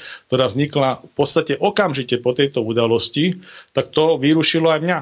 Pretože naozaj je to veľmi, by som povedal, tendenčné, je to veľmi manipulatívne správanie našej novinárskej obce. Mne to nehovorí, že všetci samozrejme, ale dosť eh, by som povedal, výrazných alebo nejakých tých mienkotvorných médiách mainstreamových ten hlas je, je takýmto spôsobom kreovaný. Mi to pripomína, ja keď som čítal o tom, akým spôsobom sa zavádzal komunizmus v roku 1948 v Československu, tak jeden z veľkých, e, veľkých súbojov a takých, čo vlastne potom nejakým spôsobom aj pomáhal ukotviť ten komunizmus, presadiť a ukotviť, popri tom násilnom bol aj ten mediálny mainstream, ktorý určití novinári, najznámejší možno pán Mňačko, súdruh Mňačko, ale aj iní, ktorí nejakým spôsobom Pánko, takýmto spôsobom... zadefinujem e, našim poslucháčom, čo je to komunizmus. Nech sa páči, lebo hovoríme o socializme a nie o komunizme. No, presadzovala to komunistická strana, samozrejme, že keby sme chceli byť exaktní, e, bol to, bol to z ich dikcií z hľadiska štátoprávneho úsprenia socialistický režim a tak ďalej a komunizmus ešte nedocielili dobre, ale z hľadiska tej výrazovosti, ktorú my používame, bolo to presadzovanie komunistických myšlienok, komunistickej strany a e, týmto spôsobom v pejorácii, hyperbole sa to takýmto spôsobom používa. Takže, takže bola tá veľmi dôležitá tá novinárska činnosť. Nekritická, ostrakizačná, tam veľmi dobre vieme, že akým spôsobom sa písalo o tých nepriateľoch e, alebo odporcoch zavádzania toho komunistického systému alebo, alebo socialistického, ako ste nazvali. V tom čase, keď chceme byť e, dobový, tak to bol ľudová demokracia. Hej?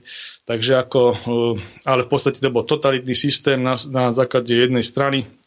Zruší sa slobodné voľby, zavedla sa jednotná kandidátka e, Národného frontu, a tým pádom vlastne a dochádzalo k likvidácii odporcov fyzickej, trestnoprávnej, e, majetkovej, ostrakizačnej a tak ďalej. A tam takýmto spôsobom pôsobili médiá, ktoré ktoré tá, na tomto zavádzaní komunizmu výrazne podielali a mne toto začína pripomínať, samozrejme, nie sme v tomto kontexte dobovom teraz, ale čo sa týka tejto mediácie alebo, alebo medializácie uh, týchto tém, uh, kultúrno-etnických, to, etických, to znamená týchto LBGTI a presadzovania týchto homosexuálnych manželstiev v tých stupňoch.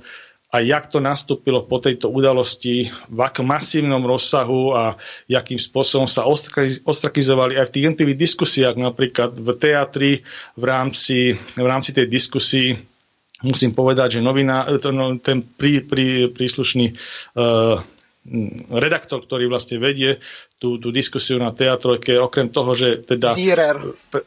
Nie, tam bol ten druhý. Aha. Sa prihlásil k tej, tej svojej orientácii, čo v poriadku, ako myslím, že by sa nemal zneužívať ten vysielací čas, lebo lebo tam to slúži inak, tam vlastne on vykoná svoju prácu a teda responduje tých politikov, tie politické strany a tak ďalej tak proste tiež nezvládá tú situáciu a vyslovene tlačil práve ľudí, ktorí reprezentujú ten konzervatívny smer. To je úplne jedno, v podstate názorový konzervatívny smer týchto kultúrnetických otázkach, tak vyslovene ich nedôstojne stávať do nejakej, do nejakej optiky e, v kontrapukcii z toho, z toho činu. A treba povedať, že naozaj, keď zatiaľ podľa tých informácií, ktoré presiaknú, lebo je to samozrejme všetko o vyšetrovaní a tak ďalej, ale my nie sme orgány čizné trestnom konaní, nebudem to posudzovať, ale keď e, som pozeral vlastne, čo by malo byť e, motivom údajného toho strelca e, na tej zámockej a pozeral som ten manifest a som ho prečítal, tak v podstate ten človek sa tam jednoznačne, ak to bolo teda autentické a tak ďalej, jednoznačne celý ten manifest bol písaný tak, že ho ovplyvnili ovplyvnila uplynili udalosti a, a e, spoločenské porivy v úplne iné, v inom štáte a v inom prostredí, ako je Slovenská republika.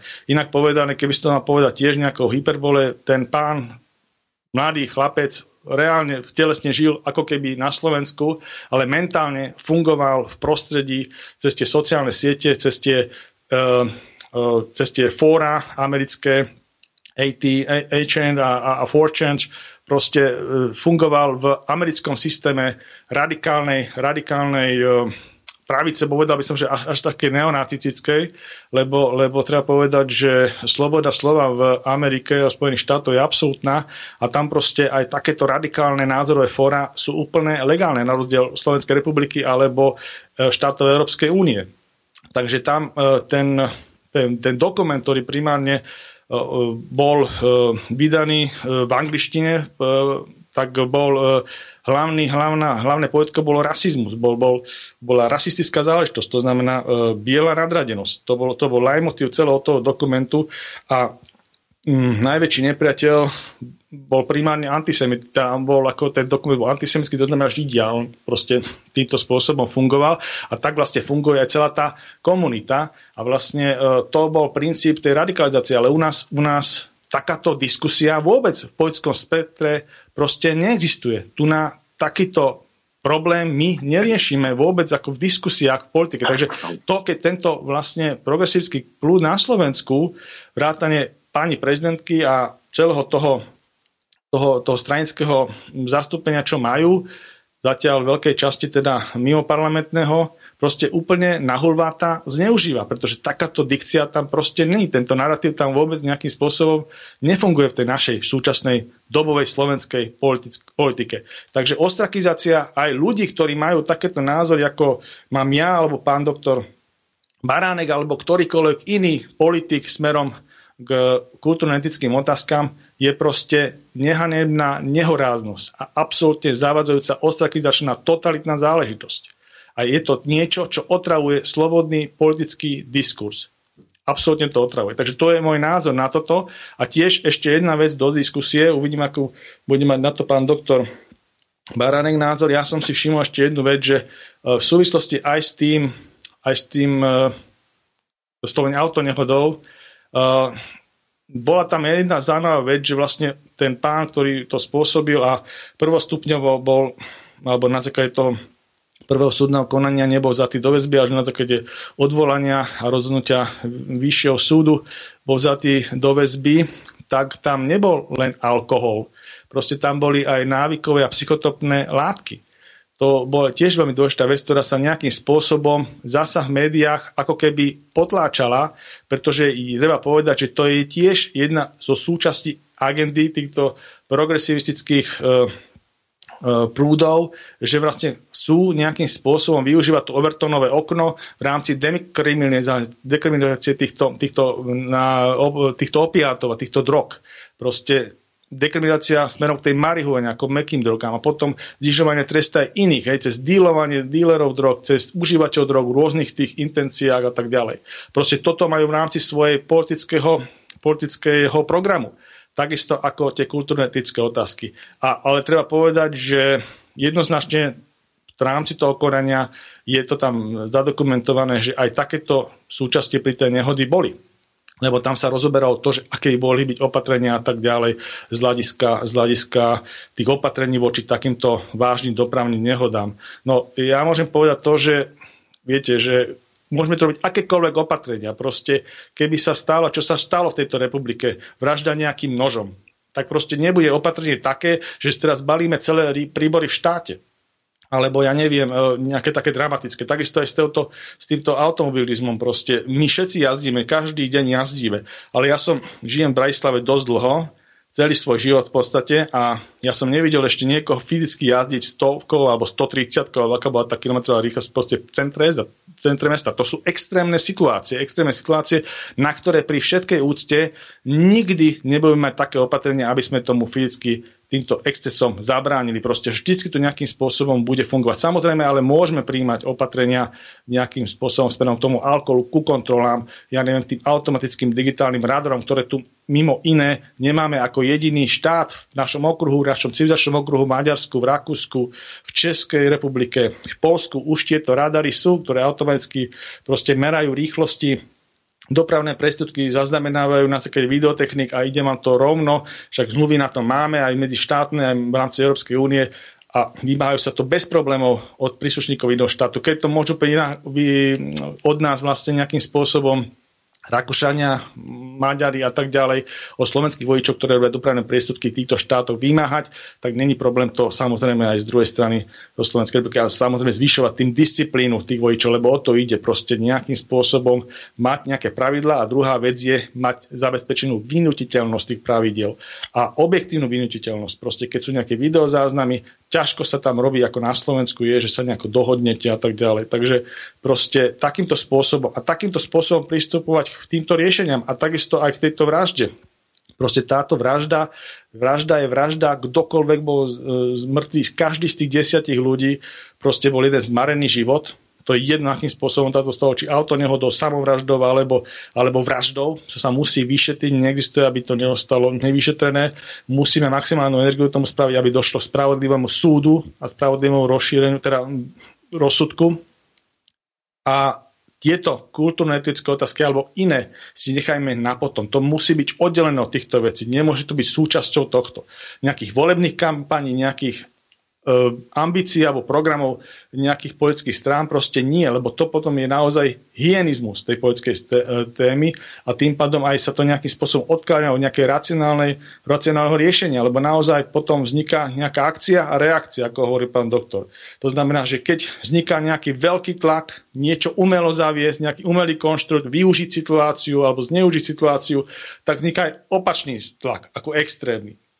Ale vravím, že táto radikalizácia, zatiaľ, jak sú známe tie fakty, naozaj tá radikalizácia daného jedinca, ak to bol on, ak sa to potvrdí, tak podľa všetkých zatiaľ náležitostí, ak to vychádza, bola v inom prostredí urobená, ako bola poetická cena Slovenskej republiky. Mm-hmm. Dobre, mám tu poslednú ukážku, z nej dám len časť, lebo času máme relatívne málo. A toto je zase prezidentka, hej, Slovenskej republiky, ako nedajte sa míliť. Toto je pani prezidentka. Vy ste sem vlastne prišli rovno z toho baru tepláreň, stretli ste sa aj s tým pánom majiteľom. On dnes na tlačovej besede hovoril, že veľká časť ľudí vlastne z celého Slovenska buď skrýva svoju sexuálnu orientáciu, alebo prichádza žiť do Bratislavy alebo odchádza žiť do Prahy a že keď si robili prieskum, tak mladí ľudia, ktorí sú inak sexuálne orientovaní, väčšina z nich chce odísť do zahraničia.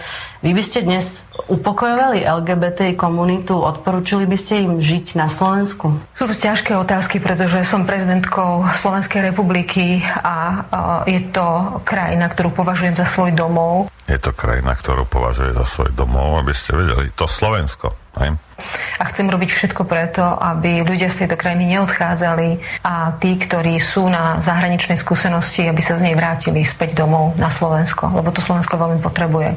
Zároveň ľudsky rozumiem a tým pocitom ľudí, že sa tu necítia bezpečne, necítia sa akceptovaní, nehovoriac, keď hovoríme o bezpečí, až po hranicu ohrozenia vlastného života, ako ukázal včerajšok. Keď som na svojich zahraničných cestách a stretávam sa s ľuďmi, ktorí tam žijú a obzvlášť so študentami vysokých škôl, tak ja som to už často spomínala v rozhovoroch, neuvádzajú ako dôvod toho nenávratu alebo toho, že sa prípadne zatiaľ neplánujú vrátiť nejaké platové podmienky, pracovné príležitosti a podobne, uvádzajú často ako dôvod netolerantnosť spoločnosti. No, teraz neviem, povedzte mi jednu vec.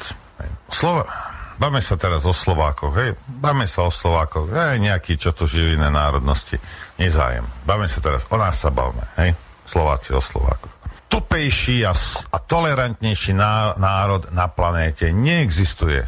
To ti môžem zase ja povedať, keďže som ten svet pochodil a žil som v rôznych štátoch. Nikto nie je tak tolerantný, ako sú Slováci, moja zlatá. Hej. K vlastnej škode. K vlastnej škode. Sú tupí a, a, a po, krčí sa tam, kde sa nemá krčiť, vyskakuje tam, kde, kde by malo sa pokrčiť trošku. Toto je Slovák, ale Slováci sú tolerantní. Takže e, toľko Noro Lichtner, Monika Todová a Zuzana Čaputová. Takže pán Barenek, e, vracia vám slovo, môžete reagovať. Dobre by bolo, keby sme túto politizáciu zo strany prezidentky okomentovali. No, ja som chcel ešte sa vrátiť, no neviem, či máte na to priestor k tej debate. Mm, ešte máme nejakých no, 27 minút no, do konca relácie, takže relatívne dosť e, času. Vy ste, vy, ste, vy ste tam trošku spochybnili ten pojem neomarxizmus a tvrdili ste, že to je niečo iné, čo vám Chmelár povedal. Nie, o, takto, pán Baranek, ja som vyštudovaný historik. Touto problematikou som sa zaoberal do hĺbky. Ja mám tieto veci naštudované. Som antibolševik a bývalý disident začia socializmu, lebo ja som s dvomi maturitami robil robotníka, a e, potom som sa dostal na tri, respektíve štyri vysoké školy bez akýchkoľvek problémov po prevrate, čiže nebolo zabránené študovať, takže nech sa páči. Ja vám to neberem, ale e, takto, čo sa tomu, ne, musím tomu, tomu neomarxizmu týka, e, potom, potom dobre viete, že samotní americkí konzervatívci označujú demokratov dnes ako marxistov. E, potom viete, určite, určite viete aj o tom, že celý tento koncept neomarxizmu uh, vychádza, vychádza z, z frankfurtskej školy z roku 1923. Viete o tom určite, že zakladateľ bol, bol Horkheimer, alebo ak či dobre vyslovujem. A to sa, ten neomarxizmus sa potom pretavoval v 60. rokoch a začalo to teda Marxom a Zygmundom Freudom do, do, do tej tzv. kritickej teórie, hej? Čo mal byť nedogmatický neortodoxný neomarxizmus. A z toho plynú potom tieto všetky zvrátenosti, ktoré sa idú. Ja vás chcem uh, odkázať na knihu uh, The Naked Communism od uh, autora Kleona Skozena. Ja vás odkážem na knihu Späť k Marxovi od Ľuboša Blahu a tamto máte vysvetlené, aké druhy máme neomarxizmu, ale e, trošku odbočujem. Ja, to, ja vám to neberem, je len vy, e, vy mi argumentujete argumentmi e, e, lavičiarov, ktorí určite vám nepovedia, že toto je neomarxizmus. Ale ja, ja vám, pozrite si, prosím vás, pekne kongresovú knižnicu, 45 bodov e, senátora Herlonga mladšieho e, z Floridy z roku 1963, ktorý prečítal body, podotýkam, ktorý prečítal body, ktoré rozposlala vtedajšia komunistická strana Sovietskeho zväzu e, svojim materským krajinám, svojim materským stranám v západných krajinách. A podotýkam ešte raz, to boli, to boli komunistické strany a to boli body komunistov z UVK, z ústredného vývoju komunistickej strany Sovjetského zväzu. Ja vám niektoré z tých bodov teraz poviem. Prezentujte homosexualitu, degeneráciu a promiskuitu ako normálne, prirodzené a zdravé. Infiltrujte církev. To všetko boli odporúčania, ako rozložiť, rozložiť našu spoločnosť. Narúšajte kultúrne štandardy morálky tým, že budete podporovať pornografiu, obscenosť a homosexualitu. E, nahradte tradičnú vieru a tradičnú rodinu. Toto všetko podsunuli komunisti, ako teda extrémna lavica, možno podľa vás, ale marxisti, západným, svojim západným pobočkám, aby rozložili našu spoločnosť. Toto nebolo liberalizmus centristický, to nebolo nič. Toto boli komunistické tézy, ktoré sú dohľadateľné v kongresovej knižnici Spojených štátov amerických. Ja som ich našiel tam, tie tézy. A to nebol konštrukt liberálov, toto bol konštrukt marxistov. Samotní Američania hovoria dnes o demokratickej strane, že to je strana marxistická. Samotní demokrati priznávajú, že majú svoje neomarxistické krídlo, z ktorého vzýšla Kamala Harrisova. A oni to priznávajú verejne. Preto ja hovorím o neomarxistoch. A keď si zoberete aj samotnú frankúrsku školu, hej, aký je rozdiel medzi marxizmom a neomarxizmom? Jednoducho marxizmus analizuje ekonomickú stránku kritiky kapitalizmu. A neomarxisti robia čo? Idú na kritiku kultúry a mediálnej manipulácie. A to je, to je celý rozdiel. To je celý rozdiel. Preto ja budem stále, napriek tomu, čo mi kto bude vyprávať, stále a stále a stále budem hovoriť o neomarxizme. Toto s liberalizmom, žiadnym liberalizmom, ani dokonca ani s lavicovým liberalizmom. To, čo sa deje, nemá absolútne nič spoločné. To je môj názor. Môžete mi ho potom súkromne prikaviť, možno si kávu, môžete mi ho začať vyvracať, ale ja mám skrátka momentálne toto presvedčenie. Čo sa týka pani prezidentky, no, hovoríte sa, pani prezidentka by si hlavne mala uvedomiť, že je prvá, jej prvoradou povinnosťou je upokojovať spoločnosť a poukazovať na všetky možné zdroje násilia, nepokojov, a tak ďalej a tak ďalej. Ona to bohužiaľ robí selektívne. Ona predponováva tie dôvody, ktoré, a z tých dôvodov, ktoré som doteraz e, v tejto relácii hovoril, predponováva a nadhodnocuje tie dôvody, ktoré e, vidí v ohrození LGBT a v podstate ignoruje dôvody, ktoré môžu e, vyvolávať averziu u väčšinovej populácie. Myslím teraz heterosexuálov. Aj v tejto oblasti. Pani prezidentka prvá by si mala ujasniť koncept, e, takto, pani prezidentka by si mala uvedomiť, v akej krajine je prezidentkou. Že stále je to ešte ako tak kresťanská krajina, stále je to krajina, ktorá v Európe najviac je najviac proti zrovnoprávneniu homosexuálov s heterosexuálmi. Ja teraz sa netvrdím, či to je správne, nesprávne. Takáto je situácia na Slovensku. A ak pani prezidentka chce aby tá situácia ďalej negradovala, mala by konať prospech toho a nie, a nie v podstate prilievať olej do ohňa aj takýmito vyhláseniami, ktoré má.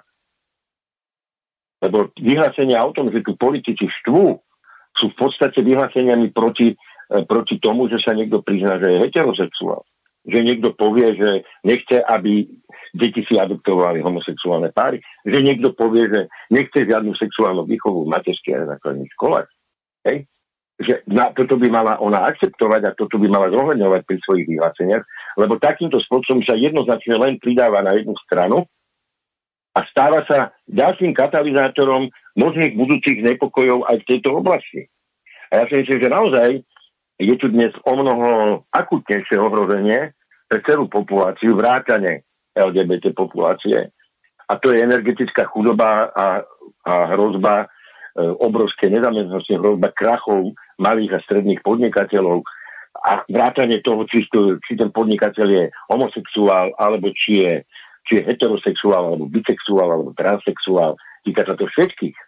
Takže tá prezidentka by mala vstúpiť do toho s istým, istou pokorou, ale hlavne s istým jasným myslením a hlavne ďalej s tým, že ovláda reálie krajiny, ktorej je prezidentom.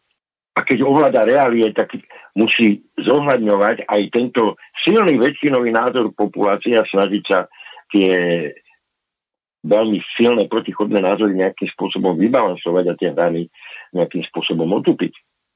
Ono to nerobí. Ona sa jednoznačne priklonila teraz e, na stranu. Áno, teraz je čas lutovať tých dvoch zavraždených, No ale ja neviem, či nám to dáva generálny súhlas na to, aby sme teraz lutovali všetkých homosexuálov. Ja neviem, za čo ich mám lutovať, lebo ja som povedal, toto, čo sa stalo, nie je pravidlo. Toto bol čin, podľa mňa, jedného vyšinutého e, človeka. A to jeho vyšinutie som zadefinoval, prečo si myslím, že vyšinutie, bo nakoniec zavraždil aj sa seba. A ktorý teda pravda všetko, hej? Takže tá prezidentka si pre Boha není na to, aby tie vášne e, ďalej, ďalej e, nejakým spôsobom e, pozbudovala, aby mala prázdne, doslova prázdne reči bez obsahu, že niektorí politici e, tu nám majú vyhlásenia, ktoré ktoré tomu napomáhajú, ja tomu absolútne nerozumiem, čo, aké vyhlásenie tomu napomáha, z toho napríklad, čo ja mám k dispozícii, čo boli akože najhoršie proti homofóbne, homofóbne teda, neproti, najhoršie homofóbne vyhlásenia. Lebo to, to, čo som povedal a čo som aj prečítal, keď som si to nalistoval, nič také tam nebolo. A to som sa snažil prečítať akože v úvodovkách najsilnejšie vyhlásenia. Hej.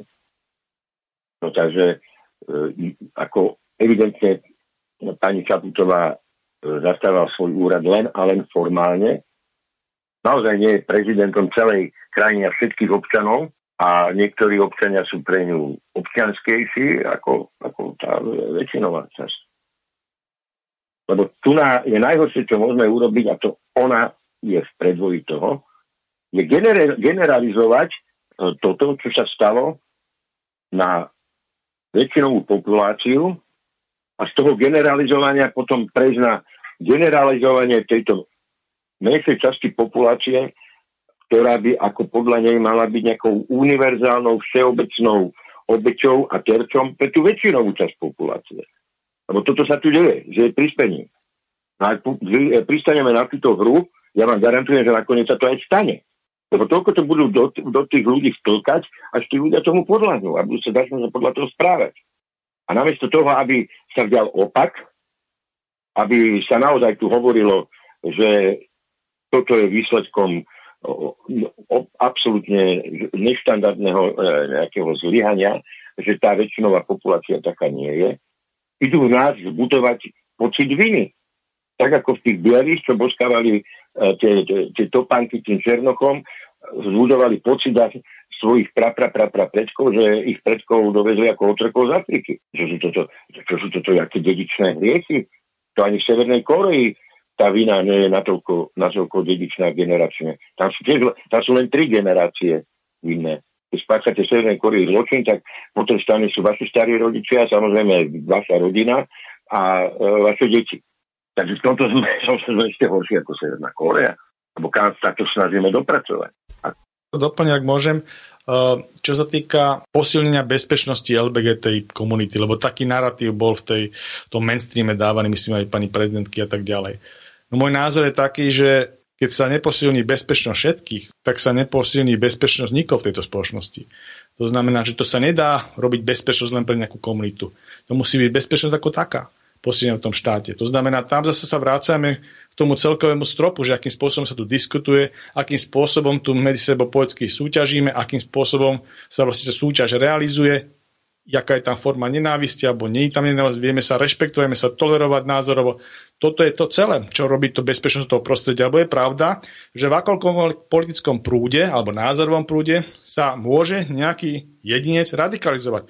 To proste je tak. V rámci pravdepodobnosti sa to môže stať na obidvoch stranách. Teraz sa to stalo na nejakej inej strane a vravím, že tie pohnutky, tie radikalizácii zatiaľ vyzerajú byť tak, že boli robené v nejakom prostredí, ktoré není bola Slovenská republika, ale môže to stať, hej, takže proste takýmto spôsobom treba vychádzať, že všetky opatrenia, ktoré budú viesť nejakým spôsobom, a s týmto sa zaoberať z hľadiska bezpečnosti, tak musia byť také, aby zabezpečili bezpečnosť všetkých v tomto štáte. To je základ. A potom ešte k tej pani prezidentke a k jej vystupovaniu k tejto udalosti tiež považujem za veľmi nešťastné, lebo naozaj platí to, že ona je prezidentkou všetkých Slovákov, nielen tých, ktorí ju volili, alebo ktorí s ňou nejakým politickým spôsobom súhlasia.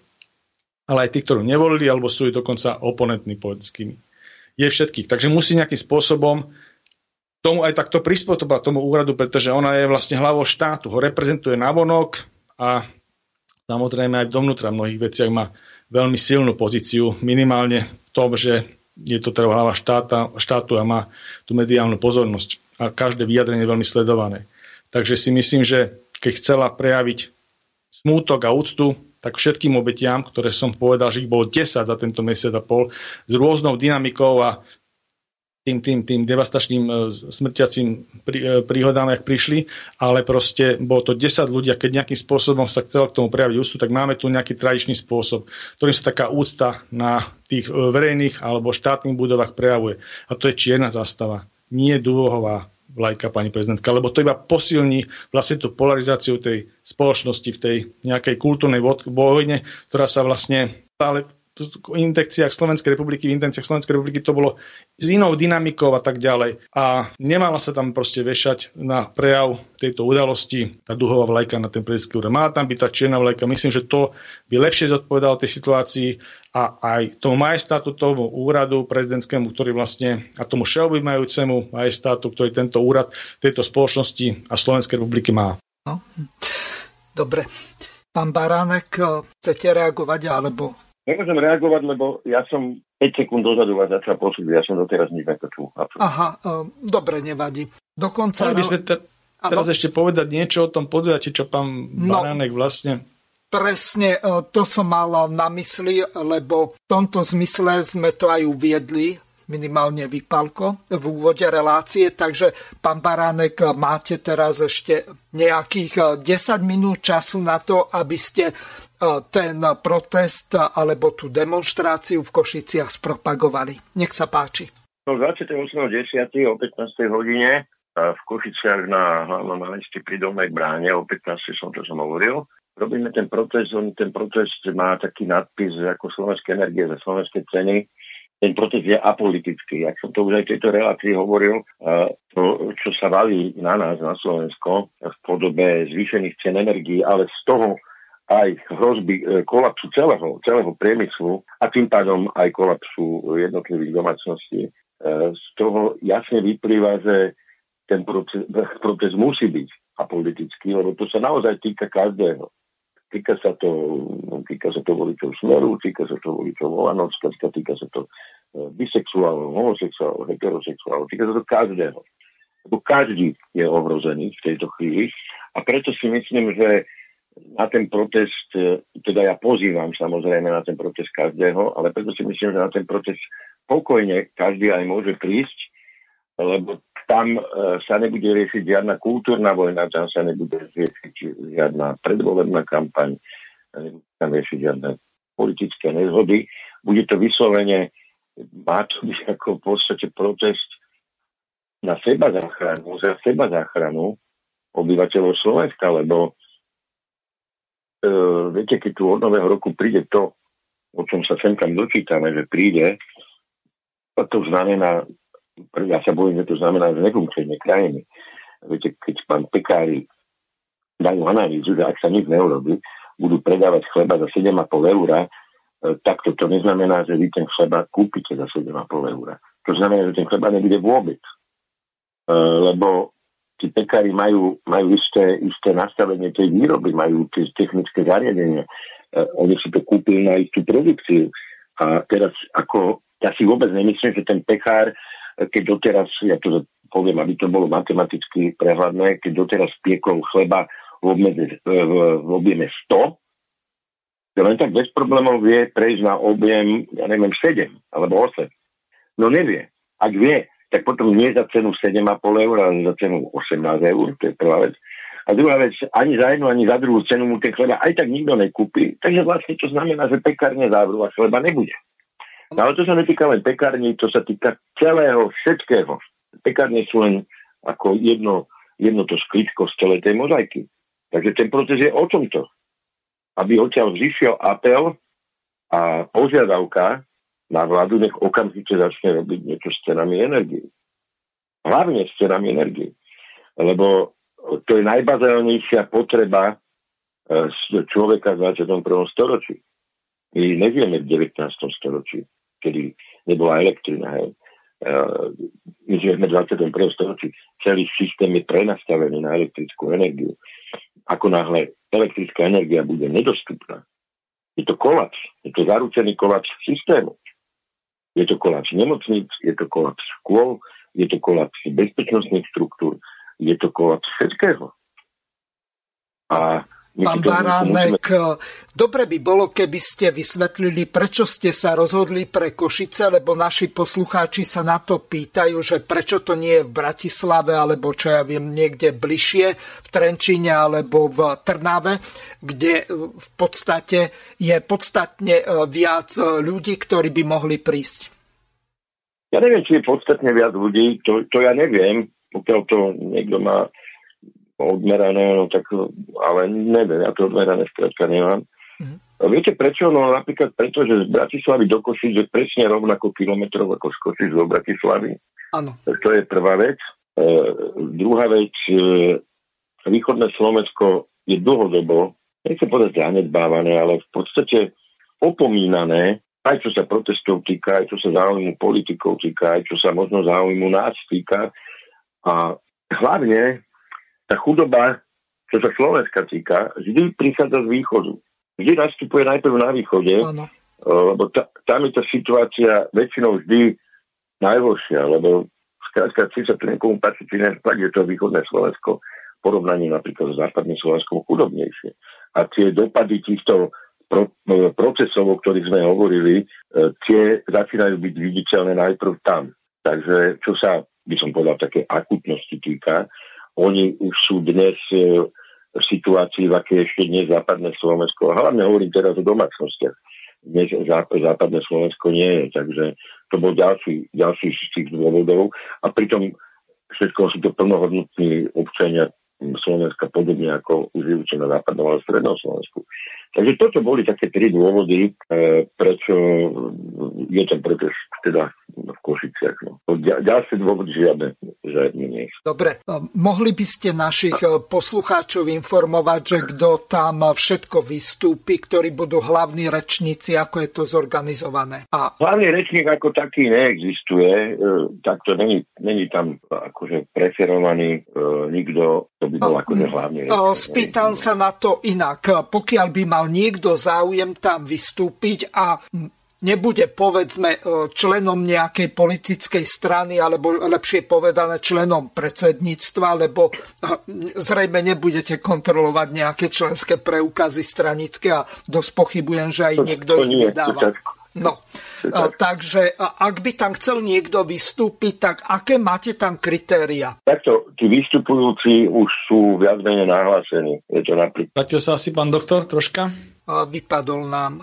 Tak, e, Palko, dokonca už máme len dve minúty, tak e, môžeš také záverečné slovo a posolstvo povedať. Tak ja som veľmi rád, že sme mohli v takejto zostave po týchto udalostiach veci prebrať, lebo oživilo to, myslím, že aj túto reláciu, aj celkové. A treba povedať aj úprimnú sústav popriať všetkým tým pozostalým po tých obetiach, lebo naozaj to je vec, ktorá je srdcervúca pre tie rodiny. Ja musím povedať pre všetkých tie, tie rodiny, ktoré to postihlo. Pálko, máme späť pána doktora Baránka, takže pán Baránek, no, nech sa páči. sa zrazu prerušilo. Tým vystupujúcim, oni sú už dopredu nejak nahlásení, tí vystupujúci. Není to možné robiť jednak na mieste a nie je možné uh, mať neobmedzený počet tých vystupujúcich, lebo ten protest má nejaké trvanie, ktoré je ešte znesiteľné pre tých ľudí.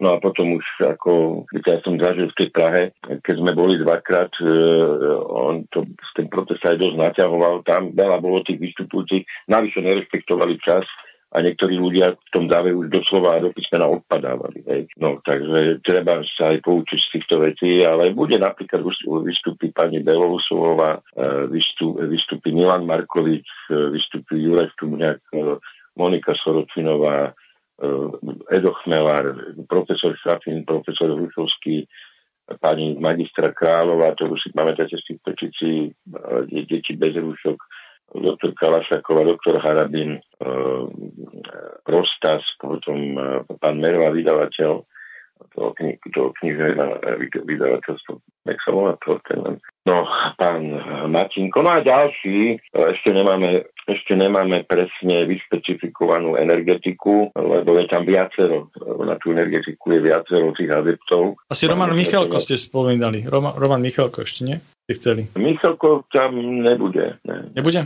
No, Zatiaľ ne, ne, ne takto neviem, ja, teda ja hovoril, ešte, ja hovoril. pán Baránek, ešte uh, takto, uh, pán Havel bol v relácii asi pred týždňom, tak ten hovoril, že oni sa z Čiech berú nejako recipročne, takže pán Havel sa berie. Áno, áno, ale toto ešte, toto ešte som neoznámil, lebo e, ešte to musíme dotiahnuť.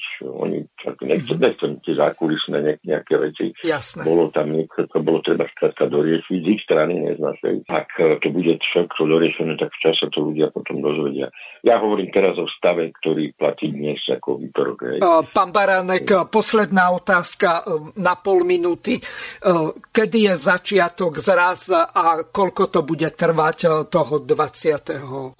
Začiatok je o, o 15. My tam máme dohodnutú, ale uh, podobný proces ako Korana Václava Kola, ten začína o 14. lebo čo si majú štátny sviatok, my máme len pamätný deň, tak my sme to posunuli o hodinu, takže tam, mali by sme tam mať e, veľkopočné obrazovky a tie protesty sa vzájomne budú prenášať, takže ak ten český začne o 14. predpokladám, že my už začneme prenášať ten český protest o 14. A koľko bude trvať, to aj neviem povedať, no tak okolo dve, minimálne predpokladám dve hodiny. Ďakujem vám veľmi pekne, lúčim sa s vami a takisto aj s našimi poslucháčmi. Prajem vám príjemné počúvanie ďalších relácií Slobodného vysielača. Do počutia. Do počutia. Vysielací čas dnešnej relácie veľmi rýchlo uplynul, tak sa s vami zo štúdia Banska Bystrica Juh moderátor a zúkar Miroslav Hazucha, ktorý vás touto reláciou sprevádzal. Vážené poslucháčky a poslucháči, budeme veľmi radi, ak nám zachováte nielen priazeň, ale ak nám aj napíšete vaše podnety a návrhy na zlepšenie relácie lebo bez spätnej väzby nebudeme vedieť relácie zlepšovať, za čo vám vopred veľmi pekne ďakujem. Do počutia. Táto relácia vznikla za podpory dobrovoľných príspevkov našich poslucháčov. Ty, ty sa k ním môžeš pridať. Viac informácií nájdeš na www.slobodnyvysielac.sk Ďakujeme.